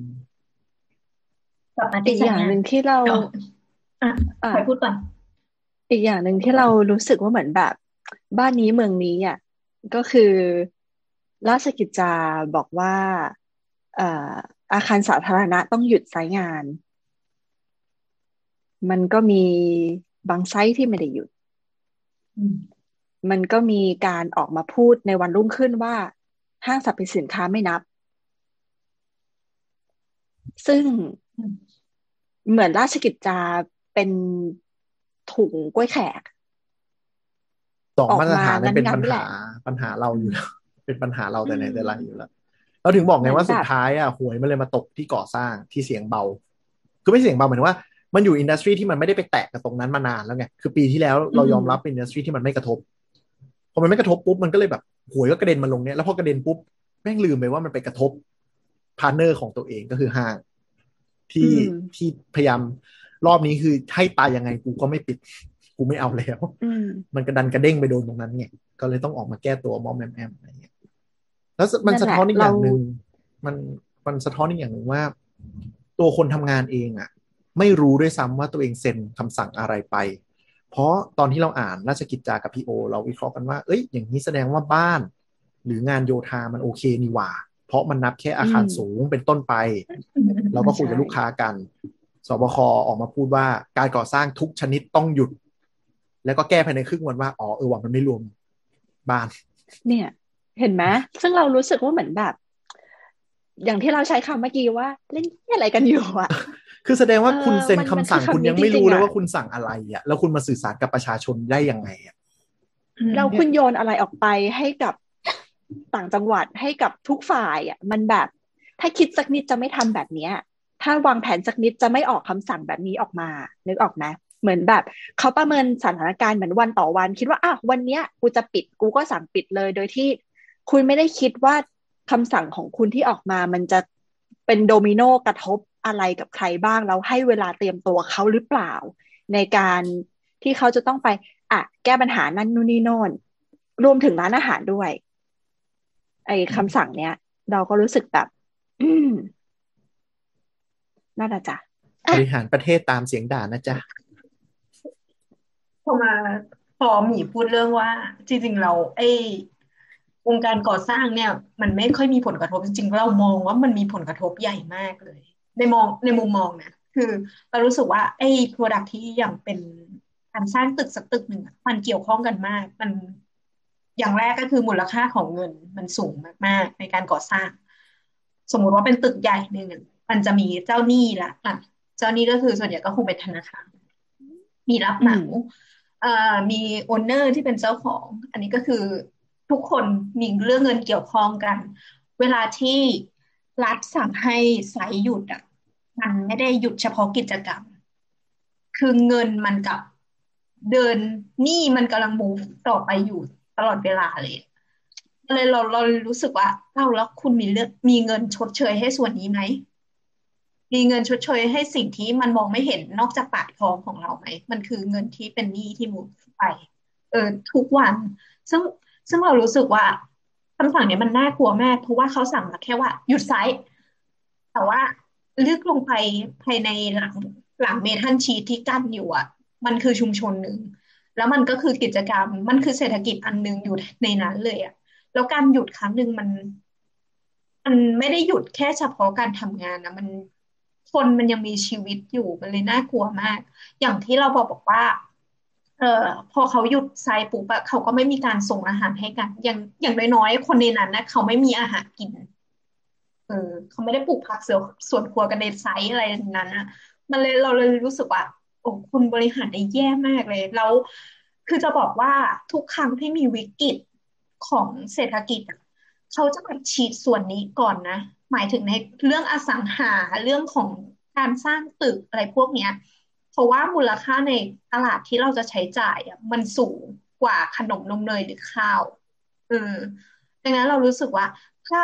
รัฐลงมาคิดน้อยกับเรื่องเนี้ย มันจะทำให้มีผลกับเศรษฐกิจมากมากอาจจะมากกว่าปี 40 ที่เป็นต้มยำกุ้งด้วยซ้ำที่มีตึกสร้างไม่เสร็จเยอะๆอะเออ คือเผื่อตัวเลขที่เอาไว้รู้กันก็คือ ภาคอสังหาบ้านเราเนี่ย เอ่อประมาณแค่ตัวอสังหานะแปดเปอร์เซ็นของ GDP แปดเปอร์เซ็นของ GDP เนี่ยถือว่าเป็นอุตสาหกรรมค่อนข้างใหญ่ ค่อนข้างใหญ่ที่กระทบเลย โอเค อาจจะรองจากท่องเที่ยวกับส่งออก แต่ส่งออกจะลืมมันเวลาเขาพูดว่าส่งออกเนี่ยมันรวมแบบสักกระเบือเยอะๆเนี่ยแต่อสังหานี่คือธุรกิจหมวดเดียวที่กระทบได้ถึงแปดเปอร์เซ็นของ GDP ซึ่งมูลค่าส่วนใหญ่ก็เป็นพวกโครงการเนี่ยโครงการที่อยู่ในกรุงเทพเยอะ แล้วก็โครงการหมู่บ้านอะไรอย่างเงี้ยแล้วก็ที่เราว่า attitude ของการที่เขาสั่งนโยบายคือ ที่เขาออกมาสัมภาษณ์ว่า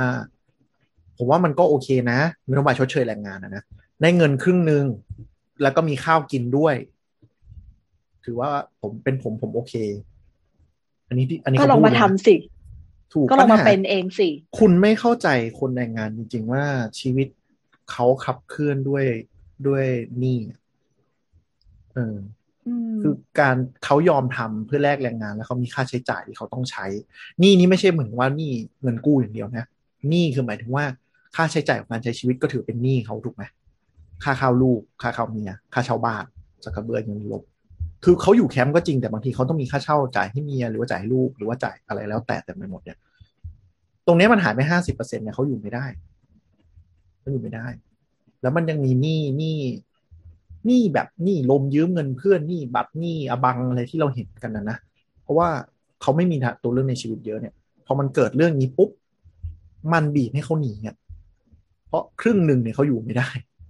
นี่ยังไม่นับเลยว่าแต่ละแคมป์เนี่ย ที่ไม่ใช่แบบแคมป์ระดับเกรด A บริษัทเกรด A เนี่ย การจ้างงานถูกต้องไหม ยื่นประกันสังคมถูกต้องไหม เงินเดือนถูกต้องไหมอีกนะเขาบอกจ่ายห้าสิบเปอร์เซ็นของระบบประการสังคมอะจากที่เรารู้ก็คือบางคนเขาก็ไม่ได้จ่ายประกันสังคมเต็ม เท่ากับค่าแรง สมมติจ่ายประกันสังคมเขาอาจจะดีแคลร์แค่เจ็ดพันห้าแต่เขาได้ค่าแรงรายวันกินที่ที่ไปเอาเบิกที่โต๊ะทุกๆสามสี่วันเนี่ยอีกทีหนึ่งเพราะฉะนั้นเงินที่เขาได้ประกันสังคมก็จะได้แค่สองพันเขาก็อยู่ไม่ได้แล้ว อะไรเงี้ยนะคุณรู้หรือเปล่าล่ะ คุณไม่รู้ไงเพราะคุณไม่ได้เป็นนักธุรกิจ คุณไม่ได้ดูหน้างานจริง ๆ คุณ คุณไม่เข้าใจตรงเนี้ยเออนี่ยแล้วนึกสภาพผู้ประกอบการที่จะเปิดท่องเที่ยวเปิดอะไรที่เข้ามานะคุณเข้าใจหรือเปล่าหรือว่าคุณแค่หิวเงินนักท่องเที่ยวที่คุณเข้าใจมาตลอดว่ามันเป็นเครื่องจักรใหญ่ที่มันผลักดันเศรษฐกิจอะ แล้วหลังจากที่รัฐบาลประกาศ 120 วันปุบอะมันก็รู้สึกว่าจะมีหลาย ๆ ออฟฟิศในกรุงเทพหรืออะไรเนี่ย ที่เขาให้ work from home มาสักพักหนึ่งแล้วอะเขาก็เลยเริ่มเรียกพนักงานของตัวเองกลับมาอะไรประมาณนี้อยู่แล้ว ทีเนี้ยเราสังเกตว่าอย่างน้อยรถติดขึ้น อืม ถึงถึงแม้อะไรมันจะยังไม่ฟูมากหมายถึงร้านอาหาร มันจะยังไม่เปิดเต็มมาก แต่เรายอมรับแล้วว่า เราเห็นการตอบรับจากจากภาคประชาชนเนี่ย เมื่อรัฐอะพูดบอกว่าเฮ้ยเรายี่สิบวันเราเปิดประเทศแล้ว เรามีฟ้าใสแน่นอนอะไรอย่างเงี้ย ซึ่งเรารู้สึกว่า โอเค คนกลุ่มเนี้ยเขาไม่ได้มาเพราะว่าเขาเชื่อมั่นว่าร้อยี่สิบวันเราเปิดประเทศได้แน่นอน แต่เขามองว่า โอเค มันต้องทุกอย่างมันต้องดำเนินต่อไปเดี๋ยวคันคอเป็นคุย มันมีเส้นแบ่งบางๆ ระหว่างความหวังกับความปลงอะเพราะว่าอืมคือจริงๆความหวังคือคือมันเป็นแบบสิ่งที่เราอยากเป็น แต่ความปลงคือไอ้เหี้ยช่างแม่งแล้วกันกูว่ากูก็ทำเท่าที่เออทำได้ก็มาเถอะอะเอออืมจริงๆถ้าไม่มากูก็ไม่มีแดกแล้วอะเตรียมให้กลับไปทำงานที่ออฟฟิศกันด้วยแล้วนะคือเตรียมมาหลายรอบแล้วอะจากที่แบ่งเป็นทีม A ทีม B แล้วก็มีแบบระบบ volunteer ว่าใครอยากเข้าออฟฟิศหรืออะไรเงี้ย เออซึ่งเราอะ ที่ตลกคือมันมีพี่ที่สนิทกับเราคนหนึ่งอะเขาจะดิ้นรนในการไปออฟฟิศมากๆ เพราะว่าเขาอายุแบบเลขสี่ขึ้นแล้วอะแล้วเขาต้องการปรินเตอร์ เพราะเขาไม่สามารถอ่านเอกสารหลายอย่างจากหน้าคอมได้เนี่ยโอ้โหเหมือนแบบไม่เพราะฉะนั้นการไม่เข้าออฟฟิศสำหรับเขาอะมัน suffer คือคือมันมันมี suffer ในหลายสเกลเนาะอย่างตอนนี้เราก็จะเห็นคนในเน็ตพูดหลายอย่าง เช่น เน็ตที่บ้าน connection ไม่ดีเลย หรืออย่างวันนั้นนะบ้านเราทุกคนมีปัญหาหมดเลยเว้ยเพราะว่าใช้เครือข่ายอันหนึงอะที่เป็นอูอะแล้วก็เหมือนแบบทั้งบ้านทั้งมือถืออะเป็นอูกันหมดเลยนึกออกปะก็คือคนอื่นอะเวลาอูล่มอูอูมือถือล่มเขาก็สลับไป Wi-Fi แต่ของบ้านเราก็คือแบบเหมือนโดนตัดการสื่อสารกูไม่มีอะไรทั้งนั้นอะไรเงี้ยเออนั่นแหละก็เราก็มีคนที่แบบไหนเขาจะเหมือนที่บ้านทำธุรกิจบางอย่าง ที่ทำให้ทำให้ต้อง ต้องมีเสียงดังหรืออะไรเงี้ยอาหารต่างๆหรืออะไรเงี้ยนึกออกปะอืม หรือบางบางบ้านอาจจะมีมีอุปกรณ์จำกัด ที่ที่ตอนที่มันมีดราม่าหนึ่งว่า แม่วิ่งเอามือถือมาสแกนสแกนแบบจ่ายเงิน ให้ลูกค้าอะไรเงี้ย แต่ว่าลูกอะก็ใช้มือถือเครื่องเดียวกันอะเรียนออนไลน์อยู่ประมาณเนี้ยเออซึ่งอย่างกรณีของของของที่เราคนนั้นก็คือแบบ ก็บ้านเขาไม่มีปรินเตอร์อย่างเงี้ยอืมประมาณนั้น นั่นแหละก็เลยเป็นเป็นปัญหาขึ้นมา ซึ่งช่วงแรกบริษัทเราก็ยังมีคุยกันอยู่เลยว่าแบบมีน้องบางคนถามว่าเราเบิกค่าอินเทอร์เน็ตกับบริษัทไม่ได้หรอ แต่ว่าส่วนมากเขา research มาเขาก็เจอว่าที่บ้านแต่ละคนติดเน็ตอยู่แล้ว ไม่ได้ติดเน็ตเพื่อทำงานเพราะมันความจำเป็นมันคนละแบบกันเขาก็เลยบอกว่าถ้าคุณมีบิลได้ว่าคุณ prove ว่าแบบก่อนหน้านี้ไม่เคยติดเน็ตแล้วเพิ่งเพิ่งทำ contract สัญญาเน็ตอะเราจะจ่ายเดือนแรกให้แต่บริษัทก็ไม่สามารถมาจ่ายค่าอินเทอร์เน็ตให้ตลอด ไปได้อะเหมือนเขาก็มีงบมาให้ว่าแบบอ่า support ค่าติดตั้งช่วงแรกกับค่าเดือนแรกถ้าไม่เกินสองพันอะไรประมาณเนี้ยอืมคือเราว่าเราเราว่ามันเถียงกันไม่จบ เพราะว่าทางบริษัทก็อ้างว่าคุณก็เดินทางน้อยลงเอาตรงนั้นไปโปะตรงนี้ได้ไหมล่ะ เพราะว่ามันคือโยกจากค่าเดินทางไปเป็นค่าการที่ติดต่อสื่อสารกับองค์กรอะไรเงี้ยเขาก็คงมองในมุมนั้นนะถ้าซับซิได้หมดมันก็มันบางทีอาจจะไม่ไหวไงอืม แล้วยิ่งแบบถ้าที่ออฟฟิศเรามีมีจ่ายให้เหมือนกัน แต่ว่า ก็เฉพาะคนที่แบบที่บ้านไม่ได้มีอยู่แล้วอะอืม แต่เราไม่รู้ว่าเขาจ่ายนานเท่าไหร่นะแต่ไม่ได้จ่ายเดือนเดียวอะจ่ายจ่ายนานอยู่อะหรือหรือคือคือถ้าคุณเจอบริษัทที่แบบระบบออดิตเคร่งเคร่งๆอะเขาก็จะเคลมว่าแบบ มันไม่ได้เป็นทรัพย์สินหรือค่าใช้จ่ายของบริษัทนี่มันเป็นของบุคคล บริษัทจ่ายให้ก็ได้นะ แต่ก็ต้องนับเป็นรายได้รายได้ เออ มันก็จะจุกจิกเรื่องแบบเสียภาษีอะไรอย่างเงี้ย บางทีที่แบบก็จะมีความแบบมึงมึงคือสถานการณ์อย่างเงี้ยมึงก็แก้โง่บ้างได้ปะวะอ๋อใช่บริษัทเราก็มีกองหนึ่งที่เหมือนแบบ เหมือนมีเงินมาให้แล้วก็เราก็กระจายใช้เองในหนึ่งปีเนี้ย คุณเบิกอะไรก็ได้จากกองเนี้ย แต่ก็คือสิ่งที่เบิกมา จะไปเข้าบวกบวกเพิ่มในเงินเดือน แล้วก็ไปเสียภาษี อืมอืมเพราะถือว่าเป็นรายได้รายได้ไงเป็นแบบจ่ายเพิ่มให้เพื่อไปใช้ทำนู่นทำนี่ให้เงินเดือนกูเถอะเออใช่ใช่ใช่ไหมอยากได้เป็นเงินเดือนมากกว่า ถ้ากูต้องเสียภาษีให้กูเป็นเงินเดือนเถอะ ถ้าให้เป็นสวัสดิการกูต้องไม่เสียภาษีสิวะเออไม่แต่มันเหมือนกับ มันมีช่วงนี้มันตีความอะไรก็ไม่รู้ว่าสวัสดิการนับว่าถือเป็นรายได้ บางบริษัทที่มีพวกค่าฟงข้าวฟรีมีนู่นนนั่นก็ โดนบีบให้ตีเป็นรายได้หมดอะไรอย่างเงี้ยซึ่งบางบริษัทที่เขาแฟร์หน่อยเขาก็มองว่าเขาแอบสอบภาษีให้เหมือนว่าอะค่าข้าวเพิ่มขึ้นพันหนึ่งแล้วถ้าคุณโดนภาษีที่เขาจ่ายเพิ่มให้พันสองไปเลยนี่ก็มีแต่บางบริษัทก็แบบโอ้ยไม่ใช่หน้าที่กูเว้ยอะไรอย่างเงี้ยอืมก็มีเออก็แบบเละเทะอยู่แต่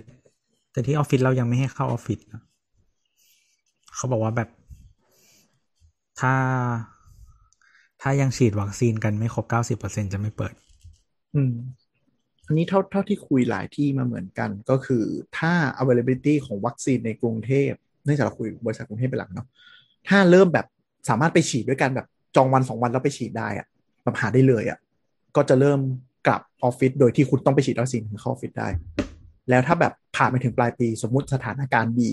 ถึงปลายปีมีการฉีดวัคซีนกันไปทั่วแล้วอย่างเงี้ยแล้วคุณยังเลือกที่จะไม่ฉีด คุณก็จะโดนวอนแล้ว แล้วก็อาจจะอาจจะต้องปลดหรืออะไรก็ว่าไปเลย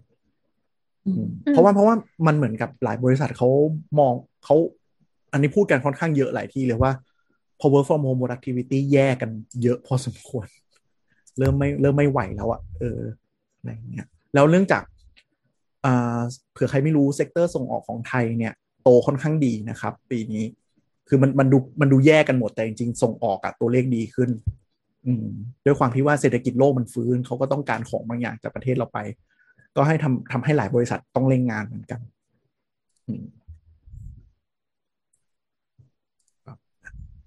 แต่ว่าเราเราว่าไอ้เรื่องวัคซีนอะในอนาคตอะถ้ามันมีประสิทธิภาพแล้วมันมีตัวเลือกให้ มันจะเหมือน มันจะเหมือนที่เคยคุยกันในในสามโคกเรดิโอไอ้มันชื่อรายการอะไรวะ รายการที่มัน mix ทุกทุก ทุกรายการเข้ามารวมกัน เรากูสอลืงมโอ้เออ นั่นแหละ เรื่องเรื่องตอนที่เป็นรถอัจฉริยะจำได้ปะแล้วที่คุยกันว่าถ้าสมมติแบบในอนาคตรถที่ขับตัวเองไม่ได้มันถูกลงแล้วมัน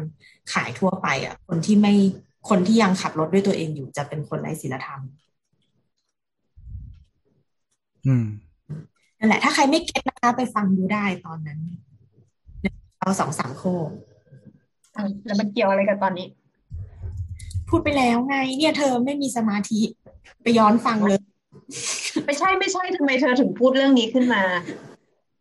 ก็พูดไปแล้วไงก็บอกว่าถ้าคนมันฉีดวัคซีนหมายถึงว่าถ้าวัคซีนมันมีตัวเลือกให้หอ๋ละอคนที่เลือกที่จะไม่ฉีดวัคซีนอะ สุดท้ายก็จะเป็นคนเหมือนแบบไม่มีความรับผิดชอบนึกออกปะแต่ตอนเนี้ยมันยังพูดแบบนั้นไม่ได้ เพราะว่ามันยังไม่มีตัวเลือก แล้วก็ไม่มีการเข้าถึงอะที่มากพอ อืมโอเคโอเค มันมีเรื่องของ discriminate บางส่วนด้วย เช่นบางคนที่ฉีดวัคซีนไม่ได้ขึ้นมา แล้วก็ต้องกลายเป็นภาระเขาไปขอใบตรงใบตรวจมาอะไรอย่างเงี้ยก็จะใครรับผิดชอบด้วย แต่อันนั้นเป็นเรื่องของอนาคตอะขอให้มันมีฉีดก่อนเนอะอืมไปแต่ดูปัญเรื่องหาแบบว่าปัญหานี้มันอยเกิดที่อเมริกา มันเกิดที่อเมริกาอยู่ มันก็จะมีคนอ้างเรื่องศาสนาเรื่องของสุขภาพที่จะไม่ยอมไปฉีดอะไรอย่างเงี้ย โอ้ยศาสนาเราไปทุกเรื่องในโลกนี้เออเราดีกว่าเราก็แอบมีคำถามนะ ตอนที่เขาพูดกันว่าวัคซีนที่ดีคือวัคซีนที่เร็วอะคือส่วนหนึ่งเราเห็นด้วยว่าเร็วมันดีกว่าช้าแต่พอมองอีกมุมหนึ่งอะซึ่งซึ่งเราอะเออเราเราโชคเราได้เราได้แอสตราต้องพูดแบบนี้ แต่ว่าถ้าสมมติว่าเราอะดันเหมือนแบบ เหมือนขวนขวายมากกว่านี้อะเราอาจจะเป็นกลุ่มคนที่ได้ซีโนแวคไปแล้วนึกออกปะเออ แล้วถ้าได้ซีโนแวคไปแล้วอะคิว คิวตอนช่วงที่เราได้อะมันส่ง SMS มาติดติดติดติดติดกันเลยอะนึกออกปะเพราะว่าแต่เนี้ยต้องบอกก่อนว่าเราไม่ได้เป็นคนที่ลงทะเบียนอย่างไม่มีความรับผิดชอบนะเว้ยเราลงที่ไหนไว้แล้วพอเราได้เราไปตามเราไปตามแคนเซิลหมดเลยนะ เพื่อที่แบบไม่ให้มันมีมันมีคิวว่างหรือเขาอารมณ์ผิด แล้วแบบเปิดขวดแล้วใช้ไม่หมดอะไรเงี้ยเออแต่ว่าบางบางอย่างอะมันเป็นคิวที่เหมือนมา มาจากแบบไม่ได้ตั้งตัว เช่นอยู่ๆแบบบริษัทก็บอก เราส่งชื่อพวกคุณไปให้อะไรอย่างเงี้ยเนาะในนามของบริษัทแบบบริษัทช่วยจัดหาอะไรอย่างเงี้ยอืมนั่นแหละ เราก็เลยแบบแอบคิดว่าเฮ้ยถ้าถ้าเราอะ ดันซีโนแวคเข็มหนึ่งไปแล้วอะแล้วมีคนส่ง SMS มาให้เราว่าแบบเฮ้ยคุณจะได้ฉีดแอสอาทิตย์ต่อมา มันคือการเสียโอกาสไปแล้วเปล่า เออ เราก็เลยแบบตอนแรกจากที่เห็นด้วยกับคำว่าวัคซีนที่ดีคือวัคซีนที่เร็วอะ ก็เลยแอบแบบ แอบมีไม่เห็นด้วยว่าก็ไม่ก็ไม่จริงไหมอะ อืม เพราะว่าตอนนี้ก็รู้สึกว่าตัวเองโชคดีที่ได้ที่ได้แอสตรามันมีหลายมุม อย่างเช่น คือแนทอาจจะมองมุมแบบว่าอินดิวิ a l ใช่ปะมันคือหนึ่งเราหนึ่งคน แต่ว่าแบบ ถ้ามุมของแบบสังคมอะการที่การที่มีคนฉีดวัคซีนยิ่งเยอะอะมันทำให้สถานการณ์ทุกอย่างมันดีขึ้นหรอกปะคนติดน้อยลง ภาระ ก่อระบบสาธารณสุขมันน้อยลงนู่นนี่นั่นอะไรเงี้ย อันนั้นก็เป็นมองมุมแบบคนที่ตัดสินใจทำงานอะไรเงี้ย แต่มันคือการแก้สถานการณ์แบบเหมือนเฉพาะหน้า เพราะว่าถ้าอันนี้คือหมากลุกอะเราเดินผิดมาตั้งแต่แรกเนอะปะคือคือเหมือนแบบเราเราเดินเราเดินผิดมาเยอะแล้ว แต่ว่าแบบวันเนี้ยมันมันเรายัง เรายังไม่ตายอะเรายังไม่แพ้อะมันก็เลยเหมือนแบบต้องหาทางเดินต่อ เท่าที่เหมือนแบบเราอาจจะเหลือแต่เบี้ยแล้ว ก็ก็ต้องเบี้ย เออ อะไรประมาณนั้น เพราะฉะนั้นน่ะ คือมันมันมันก็มีหลายมุมแหละ อย่างอย่างที่เราบอกว่าอันมุมมุมคนหนึ่งคน แล้วก็มุมสังคม แล้วก็มุมว่าสถานการณ์ความเลวร้ายปัจจุบันเนี้ยทางออกอะ่ะ มัน ดีที่สุดได้เท่านี้ มันอาจจะไม่ดีแต่ว่ามันได้เท่านี้จริง ๆอะไรเงี้ยเออ ซึ่งเวลาคนด่ากันมันก็มีคนด่าทั้ง ไม่ไม่รู้ทุกคนเข้าใจเหมือนกันหรือเปล่า หมายถึงว่าแยกแยกเป็นประเด็นอะนะเออบางคนก็จะตีรวมๆอะไรเงี้ยแต่ว่ามันก็ต้องมันมันมีทั้งสองมุมแหละหมายถึงว่า ด่าการจัดการปัจจุบันเออแล้วก็ด่าเรื่องแบบในอดีตที่ผ่านมา ซึ่งโอเคแหละมันมันแก้ไม่ได้แล้ว แต่ว่า ก็จะด่าเออ ก็จะด่าคือคือตัวเราเราก็ยังด่าอยู่เพราะอย่างเงี้ย แต่แต่คือเพราะว่าเพราะว่ามันอดีตที่ผ่านมามันทำให้ปัจจุบันมันเฮี้ยแต่ว่าอืมแต่ก็คือมันควรมีการเรียนรู้ เออ มันมันมันก็เลยเหมือนกับว่าแต่แต่คือแต่เวลาพูดกันแบบ ไม่ได้ไม่ได้พูดลอยๆหมายถึงว่าไม่ได้ด่าเฉยๆอะพูดกันแบบคุยกันอะที่เราดิสคัสกันอะมันก็ต้องมันก็ต้องมาตีกรอบแหละว่า ตอนเนี้ยเราเอออยู่ในบริบทไหนแล้วเราอยากไปต่อทางไหนอะไรอย่างเงี้ยเออนั่นแหละ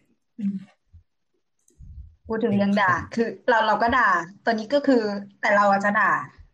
เฉพาะแบบวันต่อวัน เพราะเรารู้สึกว่าเขาเปลี่ยนคำศัพท์คำสั่งทุกวัน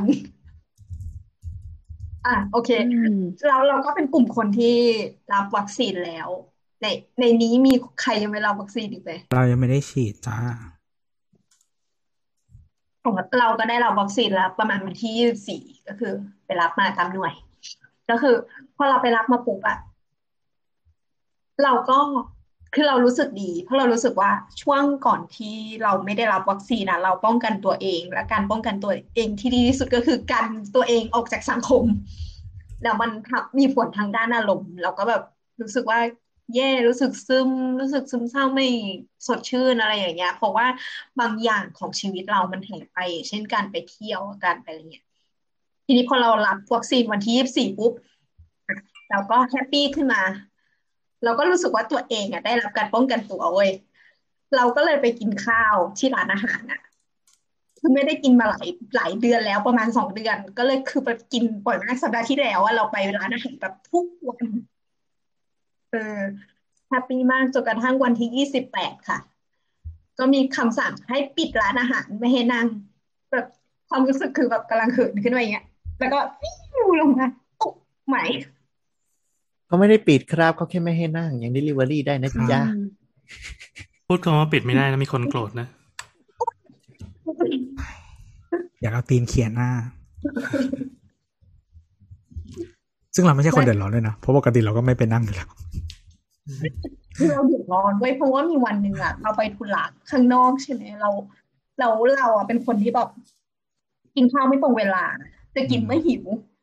เป็นนิสัยไม่ดีอะไรอย่างเงี้ย ทีเนี้ยพอไปออกไปทำข้างนอกทำธุระทำธุระเสร็จแล้ว รู้สึกหิวหิวมากเป็นเลยเป็นหิวอะไรจะนะเป็เป็นนลงูมเหรอแล้วกินมะหิวเออกินเมื่อหิว แล้วก็คือแบบหิวจะเป็นลมแล้วแล้วฉันก็เดินหาร้านอาหารด้วย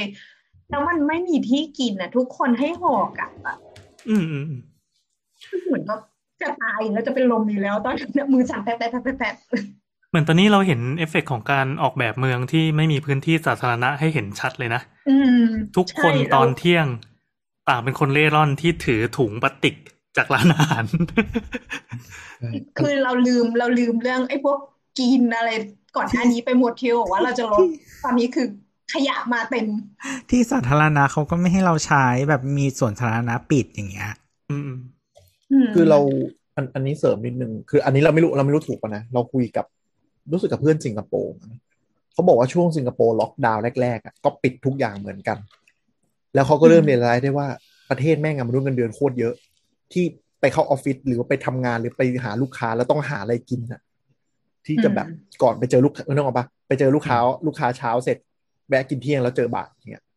อืมแล้วพบคือมนุษย์เงินเดือนไม่มีที่ที่กินข้าวเว้ยอ่าเออจริงๆก็มันเลยก็ต้องเหมือนเปลี่ยบ้านนเรานี่แหละสิงคโปร์ใช่ก็เลยต้องเปลี่ยนไปเป็นว่าทุกร้านเปิดได้ แต่ให้ นั่งได้โต๊ะละคน หรือเป็นถ้าเป็นประเทศแบบ มันเป็นประเทศคนไม่ทำอาหารนะอ่า หรือถ้าเป็นมันเป็นอ่าวัฒนธรรมประเทศอะไรวะไอ้ประเทศอะไรนะไอ้ไอ้ไอ้โรง food court เขาอะ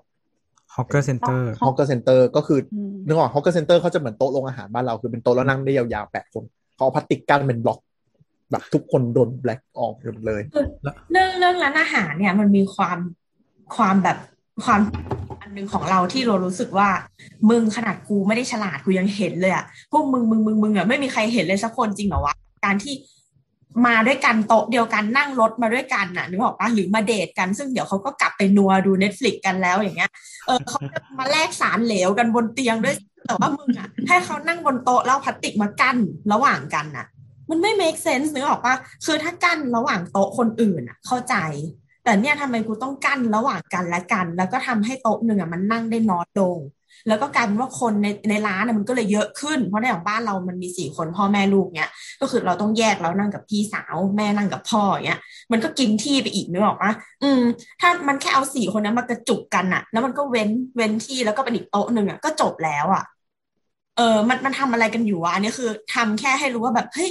กูกูคิดอะไรมาอย่างหนึ่งนะ เออแล้วก็แล้วก็ทำแล้วก็จะได้แบบ ถ้าสมมติว่ามันพังขึ้นมาก็จะได้บอกว่าอ๋อมันพังเพราะมันมีคนส่วนหนึ่งไม่ให้ความร่วมมือไม่ไม่เอาอีพลาสติกเฮียนี่มาบังระหว่างแม่แบบ อะไรวะบอกว่าเออก็เป็นแบบอะไรที่หงุดหงิดอะตอนที่ให้กินในร้านได้แต่ให้แบบนั่นแหละ อืม เราว่ามันก็ คือคือสมมติว่าถ้าเราแบบว่ามีกฎแล้วมัน follow ยาก หมายถึงว่า บอกว่า โอเค ต้องมา ด้วยกันนะต้องนู่นนี่นั่นอะไรเงี้ยจริง ๆ มันก็ทำยากเหมือนกันนะ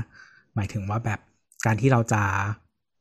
พนักงานเขาจะสกรีนยังไงหรืออะไรแบบเนี้ย การการที่กฎมันพยายามมี exception เยอะๆอะไรอย่างเงี้ยเออ เรารู้สึกว่ามันไม่มีเลยดีกว่า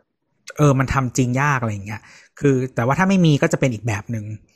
มคือคือในมุมในมุมนั้นมันก็เข้าใจได้ว่าถ้าพิสูจน์ได้ง่ายๆว่าคนครอบครัวเดียวกันอยู่บ้านเดียวกันอะโอเค แต่ปัญหาคือมันก็จะมีคนแบบ คือคือคนไทยอะเนาะมันก็จะมีความหัวหมอแบบเอ้ยนี่อยู่ด้วยกันแต่จริงๆเป็นเพื่อนมากงเออจโต๊ะริงกัๆจริงๆเป็นเพื่อนมามาเจอกันมามิงโก้กันแล้วเออโอ้ไม่ได้อยู่ด้วยกัน อะไรอย่างเงี้ยมันมันก็มีหลายหลายเคสอะไรเงี้ยใช่แต่แต่ก็เข้าใจแหละพอ execute จริงแล้วมันมีปัญหาอย่างสมมติแบบแบงก์อย่างเงี้ย หรือคือคือแบงก์มันเป็นที่ที่ที่เราไปเพราะเรามีซัมติงแล้วมันไม่ใช่ห้างที่เดินเล่นหมายถึงว่าไม่ใช่ร้านเสื้อผ้าที่เราเดินเล่นแบบคนเต็มแล้วกูไม่เข้าก็ได้อะไรเงี้ยเออ ก็คือยืนออกกันหน้าเพราะในแบงก์มันมีที่จำกัด แบงค์แบงค์เนี่ยเผื่อเผื่อใครไม่รู้คือแบงค์ตอนเนี้ยอ่าสาขานอกห้างก็คือ clearing check เนี่ยตัดเร็วขึ้น เป็นบ่ายสองจริงๆ ตอนแรกตอนแรกมันจะบ่ายครึ่งด้วยแต่มันไม่ไหวเป็นบ่ายสอบางงแบงก์ก็ปิดแบบสี่ห้าโมงสาเออขาในห้างเออปิดไวสาขาในห้างนึกว่าอยู่นอกห้างสี่ห้าโมง สิ่งที่เกิดขึ้นคือ เหล่า messenger แล้วคนไปแบงก์ก็คือออกันหนักกว่าเดิม คือจากช่วงเวลาเดิมที่ควรจะกระจายกำลังดีอะ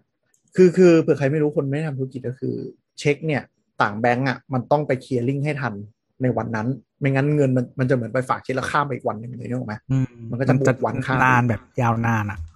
สมัยก่อนเนี่ยก็คือบ่ายสองครึ่งจะเป็นเวลาตัดเคลียร์ลิงเช็คของแต่ละวัน ปัญหาคือตอนนี้ทุกแบงก์มันต้องปิดเร็วขึ้นถูกไหมเขาก็เลยขยับขึ้นมาเป็นบ่ายสอง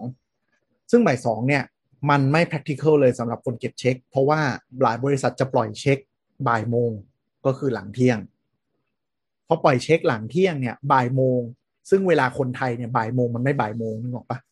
กว่าจะเยื้อยุระยาตเอาเอกสารนู่นนี่นั่นทุกคนแห่กันไปต่อคิวบ่ายโมง คุณก็จะได้เช็คบางทีบ่ายโมงสิบห้าหรือบ่ายโมงยี่สิบ messenger ทุกคนก็จะได้เช็คเก็บเช็คจากลูกค้าปุ๊บแล้วพุ่งไปที่แบงค์ที่ใกล้ที่สุดเพราะมันจะไม่ทันบ่ายสองครึ่งถ้ามันบ่ายสองครึ่งมันยังกระจายไปสาขาประจำได้ในกรุงเทพตอนนี้มันไม่ทันมันต้องไปแบงค์นั้นที่ใกล้ที่สุด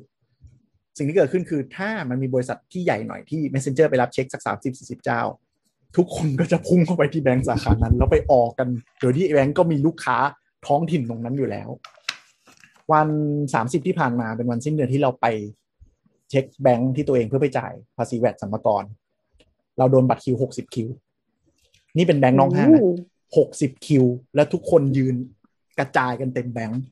เราแบบรับบัตรคิว แล้วเราวิ่งหนีลงไปอยู่แบบไปยืนอยู่ตรงแบบร้านขายขนมหน้าห้างในหน้าแบงค์เลยอะเออ แบบน่ากลัวมาก ทุกคนแออัดกันหนักกว่าเดิมเนี่ยอืมคือแต่ว่าจริง ๆ จริง ๆ เวลาปิดเร็วของแบงก์อะ รัฐบาลไม่ได้เป็นคนกำหนดนะ ก็แบงค์ชาติเหรอ ถ้าสมาคมสมาคม สมาคมธนาคารเป็นคนกำหนด เพราะว่าจะได้เดินทางกลับกันได้โดยไม่เดือดร้อนนะครับ ถ้าอยากด่าก็สมาคมธนาคารนะฮะ ไม่เพราะเขาเขาเคลมว่าห้างปิดเร็วเนี่ย พนักงงานมันไม่มีเวลาคลีนิ่งอยู่หลังห้างได้นานกว่าเดิม ห้างปิดสามทุ่มแม่ อืมซึ่งก็ควรจะเลื่อนหนึ่งชั่วโมงใช่ปะแม่งเลื่อนสามคือชั่วโมงคือไม่เข้าใจคือคือคืออย่างนี้ ห้างบ้านนอกอะ่ะ มันปิดสามทุ่มอยู่แล้วปกติอะอืมใช่ปะห้าห้างบ้านนอกเนี่ย เช่นเซ็นทรัลปิ่นเกล้าโอ้โห ต่อยกันเลยไหมแรงมากเลย แล้วมันปิดสามทุ่มจริงปะนี่ไงก็มีจริงนั่นพระรามสามกู คือคือจริง ๆ อะ ห้าง ห้างในกรุงเทพอะ ห้างที่ปิดสี่ทุ่มอะ มันมีไม่เยอะเว้ยหมายถึงว่าห้างห้างที่ไม่ใช่แบบว่าไฮเปอร์มาร์เก็ตอะใช่ใช่ใช่คือมันมีแค่โซนในเมือง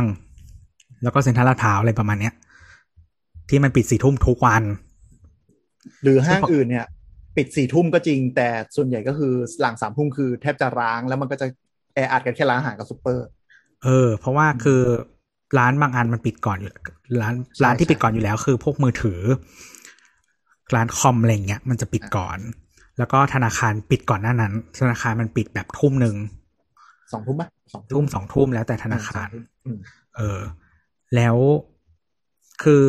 บางก็อย่างที่บอกว่าปกติห้างมันปิดสามทุ่มอยู่แล้วไงอะหรือหรือต่อให้ห้างมันปิดสี่ทุ่มอะ มันก็เลื่อนปิดมันเป็นหนึ่งชั่วโมงเป็นสามทุ่มถูกปะซึ่งแบงค์ปิดสองทุ่มก็คุณเลื่อนหนึ่งชั่วโมงเป็นหนึ่งทุ่มแม่งเลื่อนมาปิดห้าโมงกูไม่เข้าใจ ปิดห้าโมงกูไม่เข้าใจเออจริงเราว่าๆมันไหนเป็นๆบ่นบ่นเรื่องนี้แล้วเราขอบ่นเรื่องนี้ได้ปะ เราอะไม่กล้าพูดเพราะมันรู้สึกเหมือน inappropriate เว้ยเหมือนแบบในช่วงเนี้ยมันมีคนที่คนที่เขาโดนผลกระทบอื่น ๆ จากโควิด แล้วมันมีผลเยอะแล้วก็ผลเห็นทันตาเยอะนึกออกปะอืม แต่เราว่าไอ้โควิด เนี่ย มันทำให้เราอะ หาแฟนใหม่ไม่ได้ เพราะว่าเหมือนพอเราไปเจอคนใหม่ ๆปุ๊บอะมันก็มันขาดช่วงเพราะว่าเราอะยังไม่สนิทกับเขาพอที่จะไว้ใจแล้วก็ไปแบบ ไปอยู่ในไปอยู่ในที่ปิดกับเขาอะนึกออกปะเช่นแบบ ที่บ้านหรืออะไรเงี้ย แต่มันกันนอกบ้านอะ ก็ไม่ได้ส่วนสาธารณะที่ควรจะเป็นที่ปลอดภัยก็ปิดอย่างเงี้ยเออร้านอาหารก็นั่งไม่ได้ คือมันไม่มีกิจกรรมที่จะออกไปแล้วทำอะไรกันฉันจะไปรู้จักเธอได้ยังไงหรืออะไรเงี้ย เออนั่นแหละซึ่งแบบ ไม่รู้สิบอกมองในแง่หนึ่งก็อาจจะเป็นการขัดมั้งว่าถ้าช่วงนี้แบบ ใครเข้ามาดึงดันจะเจอเราบ่อย ๆ แล้วเราปฏิเสธแล้วเขาหายไปก็ อะไรประมาณเนี้ย แต่มันก็รู้สึกว่าเป็นจังหวะที่ไม่ดีเลยที่มาโสดช่วงนี้อะไรเงี้ย เออ แต่อันนี้คือกรุงเทพนะเพราะตอนอืมเพราะคือ เออพูดถึงเรื่องนี้พอดีเลยคือ จริง ๆ วันนี้เราเห็นคนด่านายกเยอะมาก เรื่องแบบกินข้องกินข้าวหรืออะไรแบบเนี้ย อืม ซึ่งเขาไม่ได้อยู่กรุงเทพอ๋อที่ไปภูเก็ตใช่ไหมก็ถูกใช่คือคือคือหมายถึงว่าแบบ คือคือถ้าคุณอยู่กรุงเทพอะแล้วคุณคิดว่าแบบสถานการณ์ทั้งไทยอะ เหมือนที่คุณอยู่อะมันไม่ใช่เว้ย อืมอืมใช่ใช่อันนี้เห็นคือด้วยแล้วคือเหมือนแบบ ขับรถไปอยุธยาก็ตั้งกินข้าวได้แล้วปะใช่ใช่อันนั้นคือเราทำอะไรอย่างเงี้ยเมื่อวันวันวันก่อนที่เราทวีตว่าแบบคือคือเราไม่ได้เดือดร้อนเลยแบบวันไหนเราเบื่อเราก็ขับรถไปอยุธยากินข้าว ไปนครปฐมอีกวันหนึ่งเราไปนครปฐมไปพัทยาไปกินข้าว ก็มีความสุขดีอะไรอย่างก็เงี้ย รถแต่มันไม่ใช่ทุกคนที่ทำได้เชียงใหม่ก็ทะเบียนทะเบียนกรุงเทพเต็มไปหมดเลย เออ หรือหรือไปพี่โอเชียงก็ใหม่แบบก็ได้มาจากไหนวะอะไรเงี้ยพวบางกคแกนมาเขาจากไหนเขาไม่ไหวไงเขาอยู่กรุงเทพไม่ไหวเขาก็รีโลเคทเลยอืมคือทีเนี้ยก็เลยเลยจะจะพูดว่าแบบเหมือนคนกรุงเทพอะถ้าคุณคิดว่ามันลำบากชีวิตอะแต่ว่าก็เข้าใจที่อื่นด้วยมันไม่ได้เป็นแบบที่มึงอยู่อะ เออแล้วก็อยากกรุงเทพคืนักสุดเลยนะใช่ใช่แล้วทีเนี้ยคือเหมือนแบบ โอเคแหละนายกก็จะทำนู่นนี่นั่น แต่ว่าบางเรื่องอะ มัน ไม่ไม่ใช่เรื่องไงก็ที่นู่นมันกินได้อะ คือโลกโลกอินเทอร์เน็ต หรือว่ากระแสสังคมอะไม่ใช่อินเทอร์เน็ตยุคก่อนที่เป็นทีวงทีวีอะทุกอย่างมันมันหมุนหมุนโดยกรุงเทพเป็นหลักมากเกินไปไงแล้วเราอยู่กับความเคยชินอย่างนั้นมานานากจนแบบ จนกลายเป็นว่า ทุกอย่างมันอิงกรุงเทพอะไรอย่างเงี้ยซึ่งก็ไม่เป็นสิ่งที่เราเราเรารู้สึกว่าเขาด่านายกเนี่ยไม่ได้ด่า เพราะว่าเป็นกรุงเทพหรือว่าเป็นอะไร มันมันเป็นเพราะความแค้นนั่นแหละกูกินใช่ใช่ไม่ได้ทำไมใช่มึงถึงใช่กินได้ใช่ใช่เออก็ก็ถูกแล้วแต่ว่ากินเหมือนอย่างสบายใจด้วย เหมือนเออคือ คือเรารู้สึกว่าเวลาด่าอะไรแบบเยอะๆ แต่ว่ามันไม่ได้ด่าแบบ objectively อะหมายถึงว่า มันเป็นการระบายอารมณ์ เออเออพอพอมันเป็นการระบายอารมณ์อะก็จริงๆมันไม่ได้ผิดนะเพียงแต่ว่าอืมพอพอมันเยอะๆแล้วคุณเอาตัวเองไปอยู่ในสถานการณ์แบบนั้นตลอดเวลา มันไม่ได้ดีกับใครเลยแม้ แม้แต่ตัวคุณเองแล้ว คือถ้าคุณมัวแต่คิดด้วยด้วยอารมณ์ตลอดเวลา มันมันจะมองไม่เห็น เอ่อด้านอื่น ๆ หรือว่ามองไม่เห็นภาพที่มันควรควรจะเป็นอะเออมันมันท็อกซิกกับตัวเองด้วย สุขภาพจิตตัวเองก็เสีย แล้วคือเหมือนเวลาสมมติว่า การจะปฏิบัติตัวของคุณในการใช้ชีวิตอะเนื้อออกปะคือถ้าไม่มองเหตุและผลอะแค่คิดว่าแบบเอ้ยมันอย่างนั้นอย่างนี้ด้วยอารมณ์ตลอดเวลา เออมันมันมันก็ไม่ค่อยดีแต่ปิดร้านอาหารเรา เราทำกับข้าวกินเองทุกวันคือเราเราอยู่ฝั่งที่เราเป็นคนซื้อกิน เราก็เลยรู้สึกว่า เออเรารู้สึกเจ็บป่วยกับเรื่องนี้นะกับการที่เขามาบังคับไม่ให้เรานั่งหรืออะไรอย่างแล้วเราเงี้ยแล้วเราก็สั่ง food delivery ทุกมื้อถ้าเราไม่ทำเรารู้สึกว่า food delivery มันก็ยังตอบโจทย์ไม่ได้หมดขนาดเราขนาดที่เราสามารถสั่ง food delivery ได้ทุกมื้ออะ เราก็ยังรู้สึกว่าเรายังโหยหากันไปแบบกินอาหารร้อนที่ร้านหรือว่าจานการจัดจานที่มันสวยงามอะไรอย่างเงี้ย หรือการแบบเดินเอื้อยเฉอยในห้างไปเรื่อยๆจนไปเจอเข้าใจร้านอาหารเข้าใจที่เราอยากกินอะไรพวกเนี้ยมันมันทดแทนไม่ได้อะเออความมันคเป็นวามสดใหม่ของ experience อาไงหารนะสู้ไม่ได้เลย เพราะว่ามีเพื่อนอืมที่ทำแบบเราเยอะเหมือนกัน ที่ทำแบบเราในที่นี้คือขับรถไปต่างจังหวัดเพื่อกินข้าว แล้วก็ แล้วก็เหมือนคุยกันแบบว่าในในแบบว่าวงสนทนาว่าแบบ วันนี้เรามากินวันนี้เราอยู่อยุธยามึงอยู่พัทยาอะไรอย่างเงี้ย แบบร้านไหนแล้วเดี๋ยวแบบ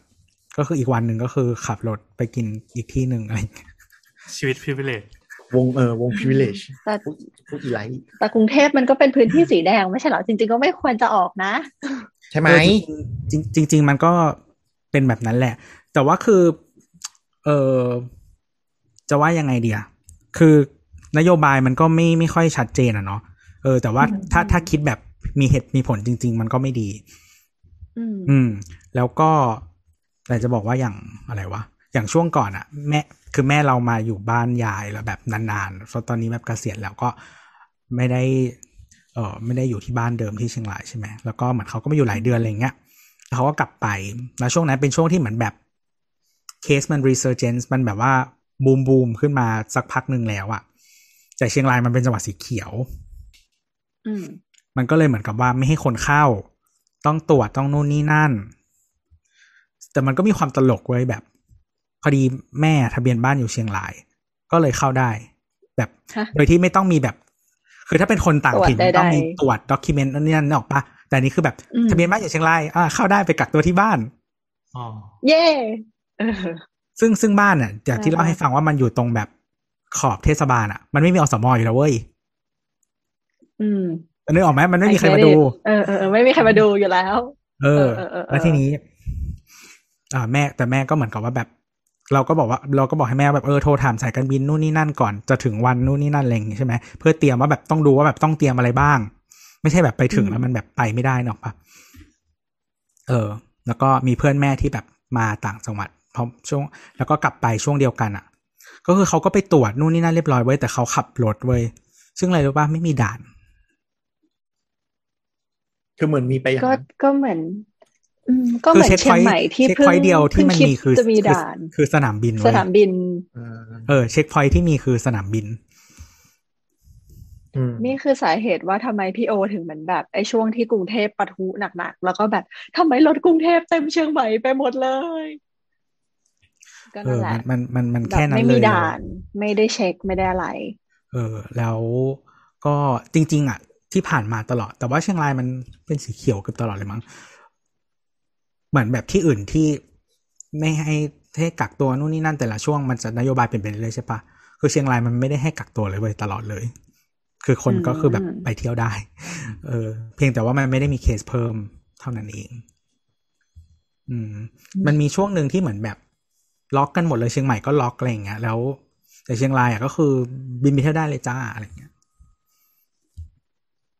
อืมแต่มันก็สะท้อนอย่างก็แล้วแต่เท่าเท่าที่เคสที่เจอคือความแออัดของจังหวัดมันมีผลเยอะมากๆจริงๆอะ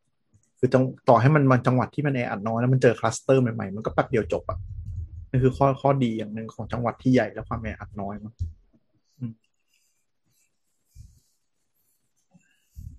ก็นี่ไงเจอ cluster โรงพยาบาล เออ อันนั้นเชียงรายน่ากลัประชานุเคราะห์อืมบุคลากรน่ะสี่สิบใช่ไหมเออแต่มันแย่มากเลยนะคือเรารู้สึกว่า cluster ที่โรงพยาบาลที่เชียงรายอะมันคือการพิสูจน์เลยนะว่าการฉีดวัคซีนที่ไม่ทำให้เกิดภูมิต้านทานอะ มันไม่มีประโยชน์แล้วคือ คือโรงพยาบาลเชียงรายประชานุเคราะห์อะเป็นโรงพยาบาลศูนย์ที่ใหญ่ที่สุดของภาคเหนือตอนบน อืมอืมเออเพราะฉะนั้นจริง ๆ มันเคส มันไม่ใช่มีแค่ที่เชียงราย มันแบบจังหวัดใกล้ ๆ ด้วย เออ เพราะว่าคือคือที่เชียงใหม่มัน เออเชียงใหม่มันไม่ได้มีโรงพยาบาลศูนย์ไซนี้เพราะว่าเพราะเชียงใหม่มันมีโรงพยาบาลมหาลัยใหญ่ อะไรประมาณนั้น แต่ว่าถ้าระบบของกระทรวงสาธารณสุขอะเออมันมันไม่ได้มีอยู่ มันก็เลยมีที่นี่แล้วก็นั่นแหละ มัน คือเพราะฉะนั้นมัน คือเนื่องจากว่าระบบสาธารณสุขบ้านเราเออโรงพยาบาลมันจะแบบส่งต่อเป็นทอดใช่ปะเออแล้วทีนี้ก็คือโรงพยาบาลที่มันมีขนาดใหญ่อะมันก็มันก็จะต้องรับเคสนู่นนี่นั่น มันก็จะต้องดูแลพื้นที่อื่น ๆ อะไรอย่างเงี้ย พอมันมีปัญหาเกิดขึ้น แล้วคิดดูว่าหมอหายไป กี่คน แบบประกาศมาวันแรกติดไปยี่สิบคนเงี้ย คือแบบทำไงอะ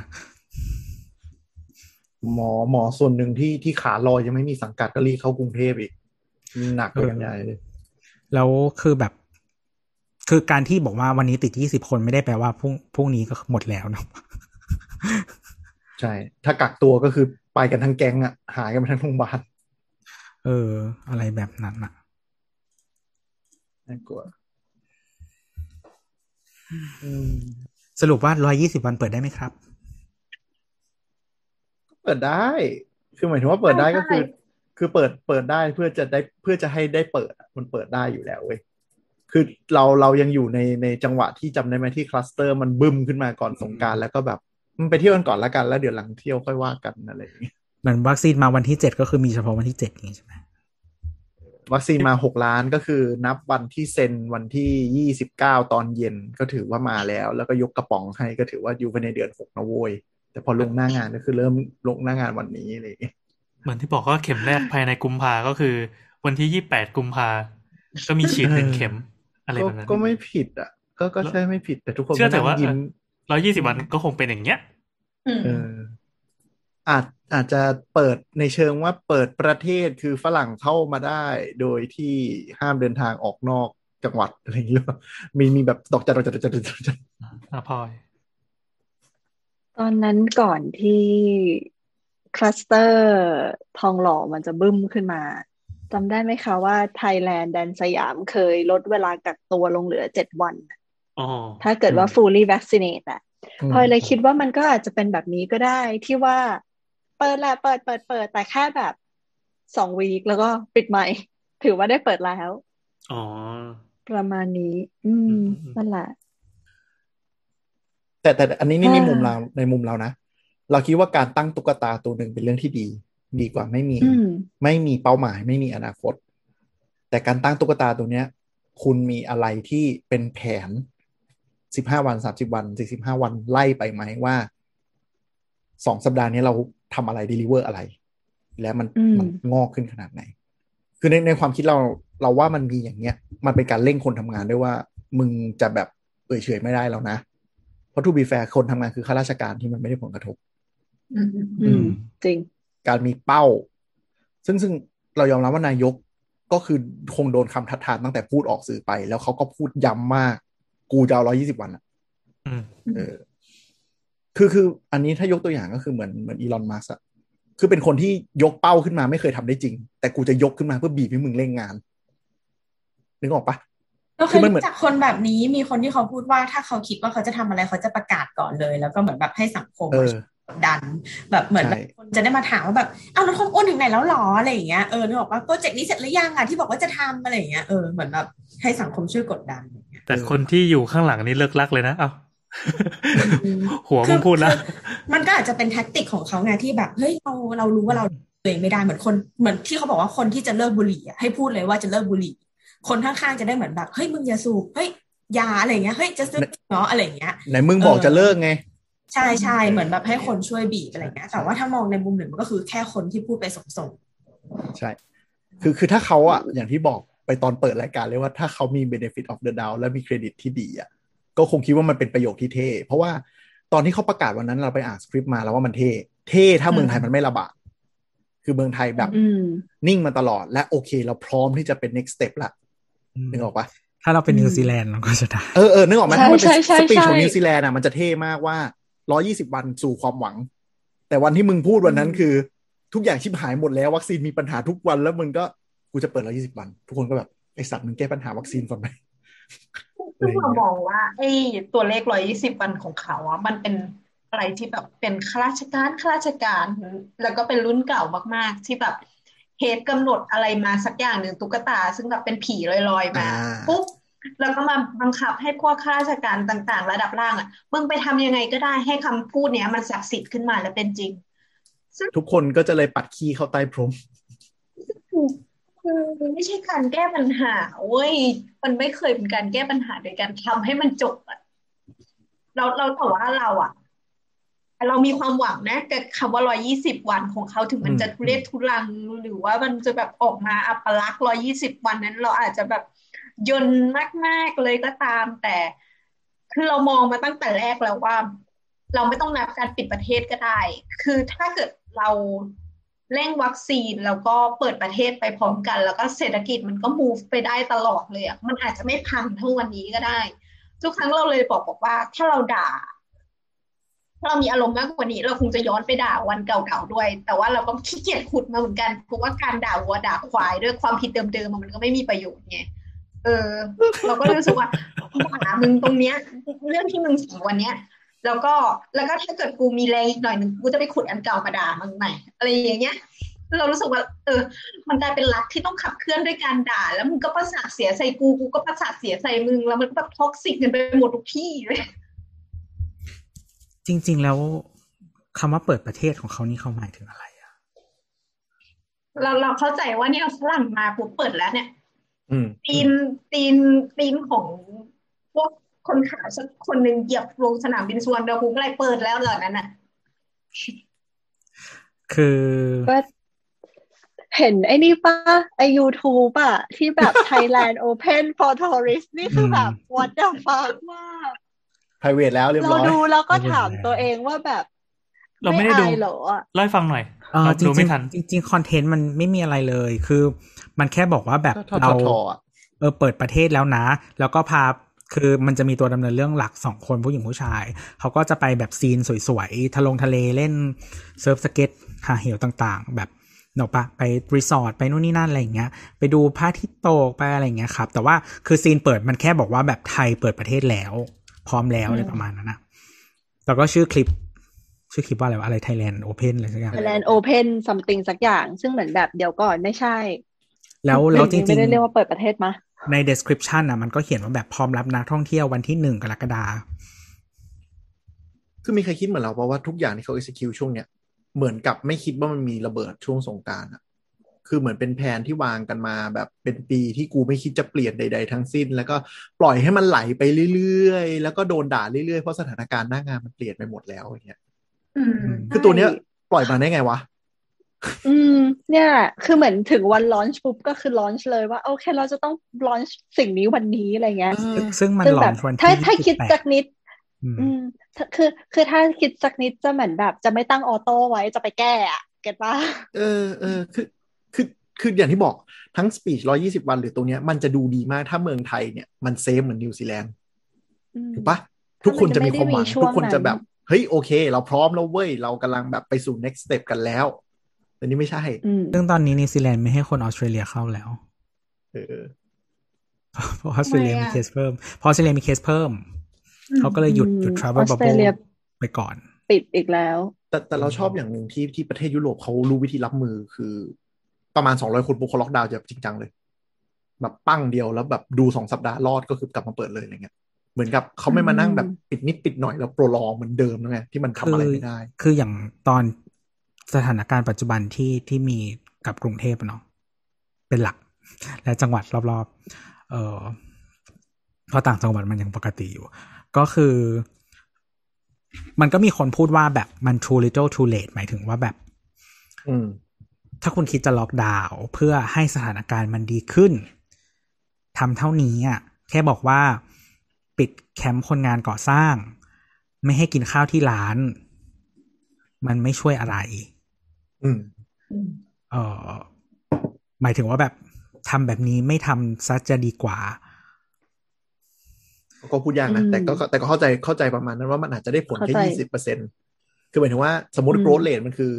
พันโดดไปสามพันอย่างเงี้ยแล้วคุณทำอันเนี้ยลดได้อืมยี่สิบเปอร์เซ็นต์มันคือพันโดดไปสองพันหกสองพันแปดอยู่ดี อะไรอย่างเงี้ยเออ เข้าใจเข้าใจ moment นั้นอืมอืมแต่แต่มันก็พูดยากจริงๆมันก็เป็น what if แหละแต่ว่าหมายถึงว่าใช่คือมันเป็นมันเป็นความคิดอีกรูปแบบหนึ่งว่าแบบ คือถ้าคุณคิดว่ามันจะต้องล็อกดาวน์อะถ้าคุณคิดว่าแบบวิธีการแก้ปัญหามันคือหยุดกิจกรรมแปลว่าคุณต้องทำแบบจริงจังเออทำให้หมดเลย แช่แข็งทุกอย่างเลยอืมอืมเออ เพราะว่าก็โดนด่าเหมือนกันอะอืมแต่ว่าผลลัพธ์มันไม่เท่ากันไงใช่ใช่ใช่ เพราะตอนตอนนี้ยุโรปหรือออสเตรเลียก็คือเนี่ยมีสองร้อยเคสก็คือล็อกดาวน์ทั้งแบบทั้งเมืองเลย เพื่อที่จะให้มันนิ่งไปก่อนอย่างเงี้ยอืมแล้วค่อยเปิดใหม่ทีนึงเพราะว่าเหมือนโมเดลที่ผ่านมาทั้งหมดก็คือ fully lock down work ทุกที่ อินเดียที่มันไม่ไหวจริง ๆ ก็ต้องล็อกดาวน์แล้วแบบเอาตำรวจไล่ตีคนไล่เข้าบ้านอะถึงจะถึงจะเริ่มดีขึ้น ไม่ไม่แต่มันแต่มันมีความอย่างนี้ คือ หลาย ๆ ที่เนี่ย ที่คือคือวิธี วิธีแก้ แก้แบบกันก็คือไม่ให้คนทำกิจกรรมเพื่อไม่ให้แพร่ใช่ไหมครับ ซึ่งมันมีประเทศที่ทำไม่ได้เนาะแบบเมกงเมกาอะไรอย่างนี้เนาะอืมคนมันแบบว่าดื้อใช่ไหมอืมเออมีความเป็นอินดิวิ u a l สูง โอ้ย ความง่าวอะสิอุตส่าห์พูดให้เออดีแล้วไง แล้วแล้วก็คือมันมีอีกวิธีก็คือ ซึ่งซึ่งเราใช้ได้ผลช่วงแรกไง เพราะว่า คนมันยังไม่ได้รับผลกระทบในทางเศรษฐกิจขนาดนั้น แล้วทุกคนก็คิดว่ายอมเจ็บนิดหน่อย ซึ่งตอนนั้นมันก็ยังอาจจะนิดหน่อยอยู่ปะได้อยู่ แล้วแบบสถานการณ์มันโอเคขึ้น ซึ่งก็จริง เออ แต่ว่าเหมือนแบบมันมันมันบ้านคือไอ้เรื่องเยียวยงเยียวยาอะไรอย่างเงี้ย คือ อย่างบางประเทศมันเยียวยาเยอะซะจนแบบคนไม่อยากกลับมาทำงานอะไรอย่างเงี้ยนะครับ อืมอเมริกา อืมอเมริกา เออ ยุโรปก็มี ใช่ใช่อะไรแบบนั้นที่แบบที่ที่ช่วงก่อนหน้านี้ก่อนที่อังกฤษมันจะรีมันจะเซิร์ชขึ้นมาใหม่ที่แบบว่าเปิดร้านอาหารไม่ได้เพราะไม่มีคนงานอืมอืมอืมเออ อะไรแบบนั้น เพราะว่าเพราะว่าคุณคุณได้คุณได้เพย์เช็คโดยไม่ต้องทำงานแล้วมันก็เงินก็พอนี่อะไรเงี้ยหรือหรือหรือต่อให้เงินไม่พอเท่าเดิม แต่เขารู้สึกว่าเขาได้คุณภาพชีวิตกลับมา อืมอันนี้ที่เราอ่านสกู๊ปหลายอันเลยคือ คนไม่กล้าลาออกจากงาน เพราะกลัวว่าจะอยู่ไม่ได้ แต่กลายเป็นว่าพอออกมาแล้วมีแบบเงินพอกินข้าวจริงๆนะแล้วกลายเป็นแบบเออชีวิตกูก็โอเคว่ะแล้วแบบแล้วทำไมต้องไปทำงานด้วยวะอะไรเป็นการใช่ใช่ใช่เออทดลองสเกลใหญ่ของเอ่อ universal basic income เออ ใช่เออแล้วแล้วแต่คืออย่าลืมว่าอีก sector ที่มีปัญหาคือ retail ไง ซึ่ง retail อืมคุณก็รู้แบบแม่ง shitty อยู่แล้วอะ quality of life มันก็แย่แล้วต้องมานั่งเจอคนเจอลูกค้าเจอเจ้าผู้จัดการไม่ดีอีกอะไรอย่างเงี้ยเขาเลยรู้สึกว่าเออ แบบสภาพจิตใจกูมีค่ามากกว่าที่จะต้องไปโดนย่ำยีอะไรอย่างเงี้ยอืมอืมนั่นแหละ แต่คือเมืองไทยมันมาตรการแข็งเมื่อไหร่ คนมันตายจริง เพราะมันไม่เยียวยาอืมมันทำให้แบบ เอาจริง ๆ คือคือถ้าคนไม่ดื้อเลยอะ่ะ แต่กูตายอะ่ะ คือ ถ้าทุกคนมีวินัย แต่ว่าทุกคนต้องตายเหรอ มันก็มันก็ไม่ได้ เออนกปะเพราะเพราะฉะนั้นนะคือ คือเรื่องปากท้องมันมันมันมันใหญ่อะแล้วถ้าถ้าคุณไม่แก้อะจะให้คาดหวังให้ให้คนแบบทำตามสิ่งที่คุณร้องขอมันเป็นไปไม่ได้อะเราว่าคนโกรธแค้นด้วยก็คือเราผ่านบทเรียนมาหนึ่งครั้ง แล้วมันสะท้อนว่าคุณไม่ได้เรียนรู้อะไรเขาเลยรู้สึกว่า เฮ้ยกูยอมเจ็บไปกับมึงรอบที่แล้ว แล้วเชื่อแล้ว แล้วรอบนี้ทำไมกูต้องมาโดนอีกวะอืมอย่างนี้ด้วยอะเหมือนกับเฮ้ยมึงแบบมึงไม่ได้เรียนรู้อะไรหรอ มึงมึงทำอะไรของมึงอยู่อะไรอย่างเงี้ยคือเราทั่วโลกมันโดน มันโดนสิ่งนี้พร้อมกันทำให้เรามีเคสตัดดี้มากมายใช่หลายรูปแบบ ว่าแบบเออแบบไหนมันคือคือทุกคนก็จะคือมันช่วงแรกทุกคนมันก็ลองต่าง ๆ กันไป work บ้างไม่ work บ้างหรือว่า work ในระยะหนึ่ง ระยะถัดมาไม่ work แล้ว อะไรแบบเนี้ย เออแบบสวีเดนอะไรอย่างเงี้ย สวีเดนนี่คือค่อนข้างช่างแม่งแล้วนะแต่ตอนนี้เขาก็ไม่ตายอืมไม่แต่ก็มีคนติดมีแบบมีปัญหาเรื่องสาธารณสุขอยู่พอสมควรนะ แต่ก็คือแบบอืมอืมดูดูช่างแม่งอะ ดูแบบประมาณว่าเออก็ตามมีตามเกิดแล้วกันทำที่จะทำไปอะไรอย่างเงี้ย อือืมมเออ นั่นแหละ แต่ว่าแต่ว่าคือสถานการณ์เขาก็อาจจะต่างกับบ้านเราหมายถึงว่าอุตสาหกรรมที่นู่นเอ่ออะไรอย่างเงี้ย มันมันมันต่างปัจจัยต่างๆ มันพอต่างสมควรแตกต่างกันอืมความมั่นคงรัฐเลิศรัฐสวัสดิการ blah blah ใช่ใช่อืมอืมนั่นแหละ แล้วอืมแต่ทีนี้ถ้าเราคิดว่าเราเรียนแบบโมเดลใคร แต่ว่าจริงๆมันก็เป็นปัญหาเดิมๆสำหรับบ้านเรานะคือลอกมาไม่ครบเนี่ยเออก็มีปัญหานี้แบบ อย่างเช่นโมเดลแบบล็อกดาวน์แต่ไม่เยียวยา คนมันก็ต้องดิ้นรนทำยังไงให้มันมีกินอะไรอย่างเงี้ย หรือถ้าคุณจะเป็นโมเดลอื่น เช่น ไม่ล็อกดาวน์ระดมฉีดวัคซีน แบบอเมริกา ที่ตอนนี้อืมแบบว่าอะไรนะ เครื่องบินไม่พอบินแล้วเนี่ย อืม อืม คนคนบินฉีดเที่ยวก็ในไม่ฉีดคนบินติดอยู่เที่ยวในประเทศกันตะหนติดอยู่ที่ห้าสิบเปอร์เซ็นแล้วก็อีกครึ่งหนึ่งที่เหลือก็ไม่ยอมมาฉีดให้ตายไงกูก็ไม่ฉีดำเออสูสามนิ้วสูสามก็นิ้วไว้ก็นะจะเป็น ปัญหาของเขา แต่นั่นแหละ อืม ไทยเอามาไม่ครบไง แล้วก็อย่างคุณภาพวัคซีนที่ฉีดฉีดกันที่ระดมฉีดมันก็ไม่ได้จะเท่ากับ US เราว่าโควิดสิบเก้าถ้าถ้าคิดแบบแบบเพอเจอร์หน่อยนะ เราว่ามันคือมันคือสิ่งที่มา expose ความเสียงเคร่งของประเทศนี้หลาย ๆ จุดอะ คุณอืมไม่ยอม legalize sex worker คุณไม่ยอมมีสวัสดิการแรงงานให้ถูกต้อง คุณไม่ยอมให้คนอยู่ในระบบให้ถูก คุณระบบปัญหาข้าราชการ ระบบปัญหาการเมือง ระบบความแออัดของเมือง ความเจริญกรุงเทพโควิด19มันขุดทุกอย่างที่มันจะเป็นปัญหาที่มันจะเป็นปัญหา มันเปิดทุกอย่างขึ้นมาเละขึ้นมาทันทีเลยอะเอาเงินมาละเลงผิดที่ ใช่คือหมายถึงว่าอืมคุณคุณรู้อยู่แล้วว่าประเทศไทยเนี่ยพึ่งพา travel มากเกินไป และถ้ามีวันหนึ่งที่มันกระทบ travel จะมีปัญหา ประเทศไทยมีอ่าเกร GDP ที่อยู่ใน sex tourism หรือ party tourism อยู่จำนวนมากที่คุณไม่คิดจะเอาเข้าระบบแแล้วพอมันปั้งขึ้นมาปุ๊บคุณไม่รู้จะเยียวยายังไง คุณไม่รู้จะช่วยเหลือยังไงเพราะคุณไม่มีอะไรในมือเลยที่เป็นความจริง เพราะคุณไม่รู้เพราะคุณไม่เก็บนึกออกปะคือถ้ามันเป็นคนกลุ่มนี้เขาอาจจะมีประกันสังคมหรือเพนชั่น หรือสมาคมที่อะไรที่เขาช่วยเหลือกันได้ หรือ มีกลุ่มที่เรารู้แล้วว่าเฮ้ย GDP กลุ่มนี้ประมาณนี้ เขาช่วยได้ขนาดไหน มีตัวเลขในระบบที่ใช้แบงค์เขาไปช่วยได้ไหมนี่คือไม่มีพอมันไม่มีหมดเลยกูก็ไม่รู้จะเยียวยายังไงเรื่องอะไรเงี้ยมันก็ล้มเป็นโดมิโนเลยอะไรอย่างเงี้ยคือเศรษฐกิจกระจุกอยู่ที่กรุงเทพกระจุกอยู่ที่การท่องเที่ยว แล้วสิ่งนี้ก็คือแบบแหวกทุกอย่างขึ้นมา ยังไงแบบรัฐบาลก็คือเมาหมัดอะ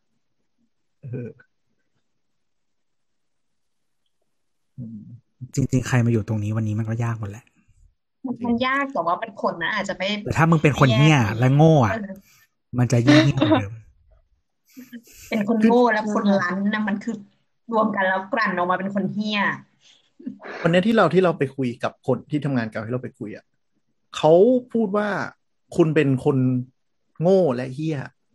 แต่ถ้ารู้ตัวว่าตัวเองโง่และเฮี้ยยังไม่น่ากลัวเท่าไม่รู้ตัวว่าโง่และเฮี้ยเข้าใจความหมายปะคือถ้าคนเราอืมเข้าใจ อะเลเลตเซแบบเราไปเจอคนที่เขาสกปรกแล้วเขาไต่เต้าขึ้นมาตรงนี้ แล้วเขารู้ตัวว่าสิ่งที่เขาทำไม่ดีอะเขาจะไม่อืมแบกเขาจะไม่พูด เขาจะรู้ว่า โอเค นี่คือสิ่งที่ผิดแต่ ด้วยความจำเป็นก็อยากต้องทำแต่คนที่อยู่ตรงเนี้ย อยู่ในจังหวะที่กูไม่รู้ว่ากูทำอะไรผิด และกูคิดว่าสิ่งกูทำคือ ความดีขั้นสูงสุดที่กูแบบเสียสละมาทำเพื่อพวกมึงอะมันจะยิ่งทำให้แม่งแบบไม่ยอมไปไหน หรือไม่ยอมเข้าใจสักทีว่ามึงทำอะไรอยู่อะเอออันนี้ทุกบีแปลว่าเราก็ดูไม่ออกหรือเปล่าว่าเขารู้ตัวไหมอะเขาอาจจะรู้ตัวก็ได้ เราเอาอ้างอิงจากสัมภาษณ์ว่า ผมเสียสละอยู่ตรงนี้ถ้าไม่มีผมแล้วจะมีใครทำแล้วก็เหมือนนักข่าวทุกมีคเยอะนเลยนั่นนักข่าวทุกคนก็ยิ้มหน้าแห้งว่ามันหลายๆหลาย ๆ ที่อะประเทศเราอะมันจะมีตัวที่เอาไว้ดึงดูด ความสนใจออกไปจากข่าวที่สำคัญจริงๆเนกอะปะใช่ใช่ใช่มีคนแบบเนี้ยมาทุกยุคอะ มันก็เลยทำให้เราไม่ไม่ไม่แน่ใจไปแล้ว เวลาเห็นคนคนโง่ในพับลิกอะว่าตั้งใจหรือเปล่าวะอืมอืมอันนี้จริงหรือไม่จะไม่ใช่ดีซิชันของเขาก็ได้ ใช่เพราะคนเราแบบมันมันโง่เนี่ยมันก็ควรมีขอบเขตอะมันควรมีการย้อนดูหรือว่าแบบ มันควรมีเพื่อนอะ หรือว่าอย่างในกรณีเนี้ยเขามีเขามีคู่คู่รักเนาะเออคนคนเหล่าเนี้ยมัน เตือนเขาได้อยู่แล้วอะอืม เราก็เลยรู้สึกว่ามันต้องมีไปถึงหูเขาบ้างแหละว่ามันโง่ยากนะนะ หยุดนะ ภาพลักษณ์ไม่ดีนะ หรืออะไรเงี้ย เออ เพราะฉะนั้นการที่ดึงดันไปต่ออะน่าจะมีเหตุผล แต่เราอาจจะแค่ไม่รู้อะแต่เออแต่อันนี้เรารู้สึกว่าถ้าคุณไปอยู่ในวงทหารหรือวงข้าราชการอะไปอยู่ตรงนั้นมันไม่ได้ยินจริงๆนะอันนี้จากจากที่แบบ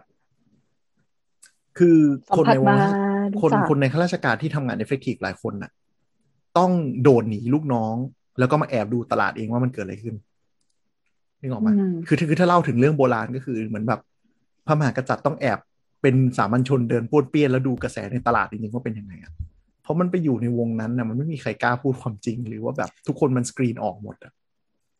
ระบบมันไม่เอื้อให้คนที่พูดความจริงแล้วอยู่รอด อืม อืม คือสมมติเรารายงานขึ้นไปว่า ตรงนี้มีปัญหาครับ จะทำยังไงดีครับ ก็จะโดนสวนมาว่า ก็เป็นความรับผิดชอบของคุณไม่ใช่เหรอ คุณไปแก้ปัญหาสิถ้าคุณทำไม่ได้ก็เอาคนอื่นมาทำแทน เป็นกูกูไม่พูดปะหาเรื่องพูดแล้วกูอืมอีกูเด้งอะอย่างนี้ไง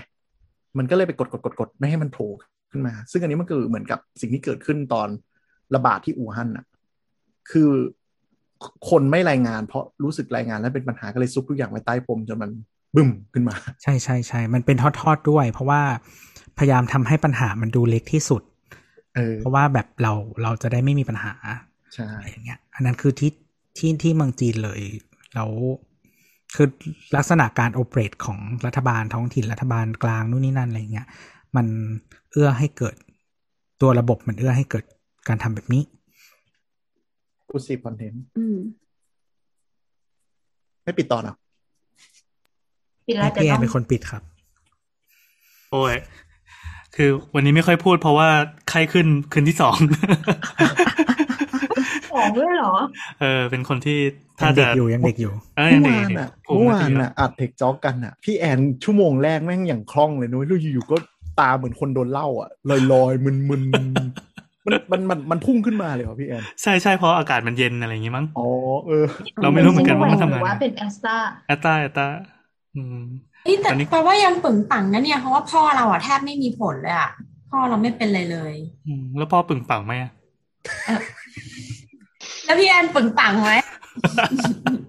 อันนี้ไม่ปึกแล้วเนี่ยจะล่วงแล้วเลยเดี๋ยวมีลูกสาวคนที่สามก็นั่นแหละครับ นี่ก็คือรายการอะไรวะเราชื่อรายการอะไรวะเอาสาวอ่าสาวสาวสาสาววอ่าเดี๋ยวต้องบอกไว้ก่อนว่าคราวนี้เราเป็นการคุยกัน คุยกันยิ่งยิ่งดีฟยิ่งหม่นนะอืมจริงๆมันก็มีคอนเทนต์บางอย่างที่พอคุยปั๊บเราอาจจะมองเห็นความหวังอะไรบางอย่างที่มันมันมารอเราอยู่ข้างหน้า ถึงแม้จะมันจะกระท่อนกระแท่นนะแต่ก็ยังไม่อยากให้ความหวังเท่าไหร่แต่ก็เดี๋ยวคราวหน้าเรามีโอกาสก็จะได้คุยกันว่าสถานการณ์ของโลกเราเนี่ยมันเป็นยังไงบ้าง โดยผู้สันทัดกรณีที่บินไปแล้ว แปดร้อยประเทศทั่วโลกนะครับ เย้ที่ไปหายใจโดยที่ไม่ต้องใส่มาสก์แล้วในนิวยอร์กซิตี้นะคะ โคตรขิงโคตรขิงโอ้เอออากาศข้างนอกก็บริสุทธิ์ดีใช่ไหม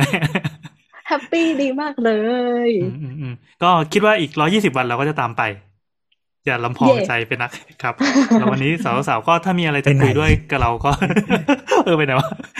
มีอะไรจะคุยด้วยกับเราก็ Twitter แอดสาวสาวนะหรือว่า Facebook สามโคกเรดิโอพอดแคสต์นะครับสำหรับวันนี้ก็สวัสดีจ้า สวัสดีครับบายบายต่อไปเป็น Exclusive Content นะครับ อะไรวะ มีด้วยเหรอมี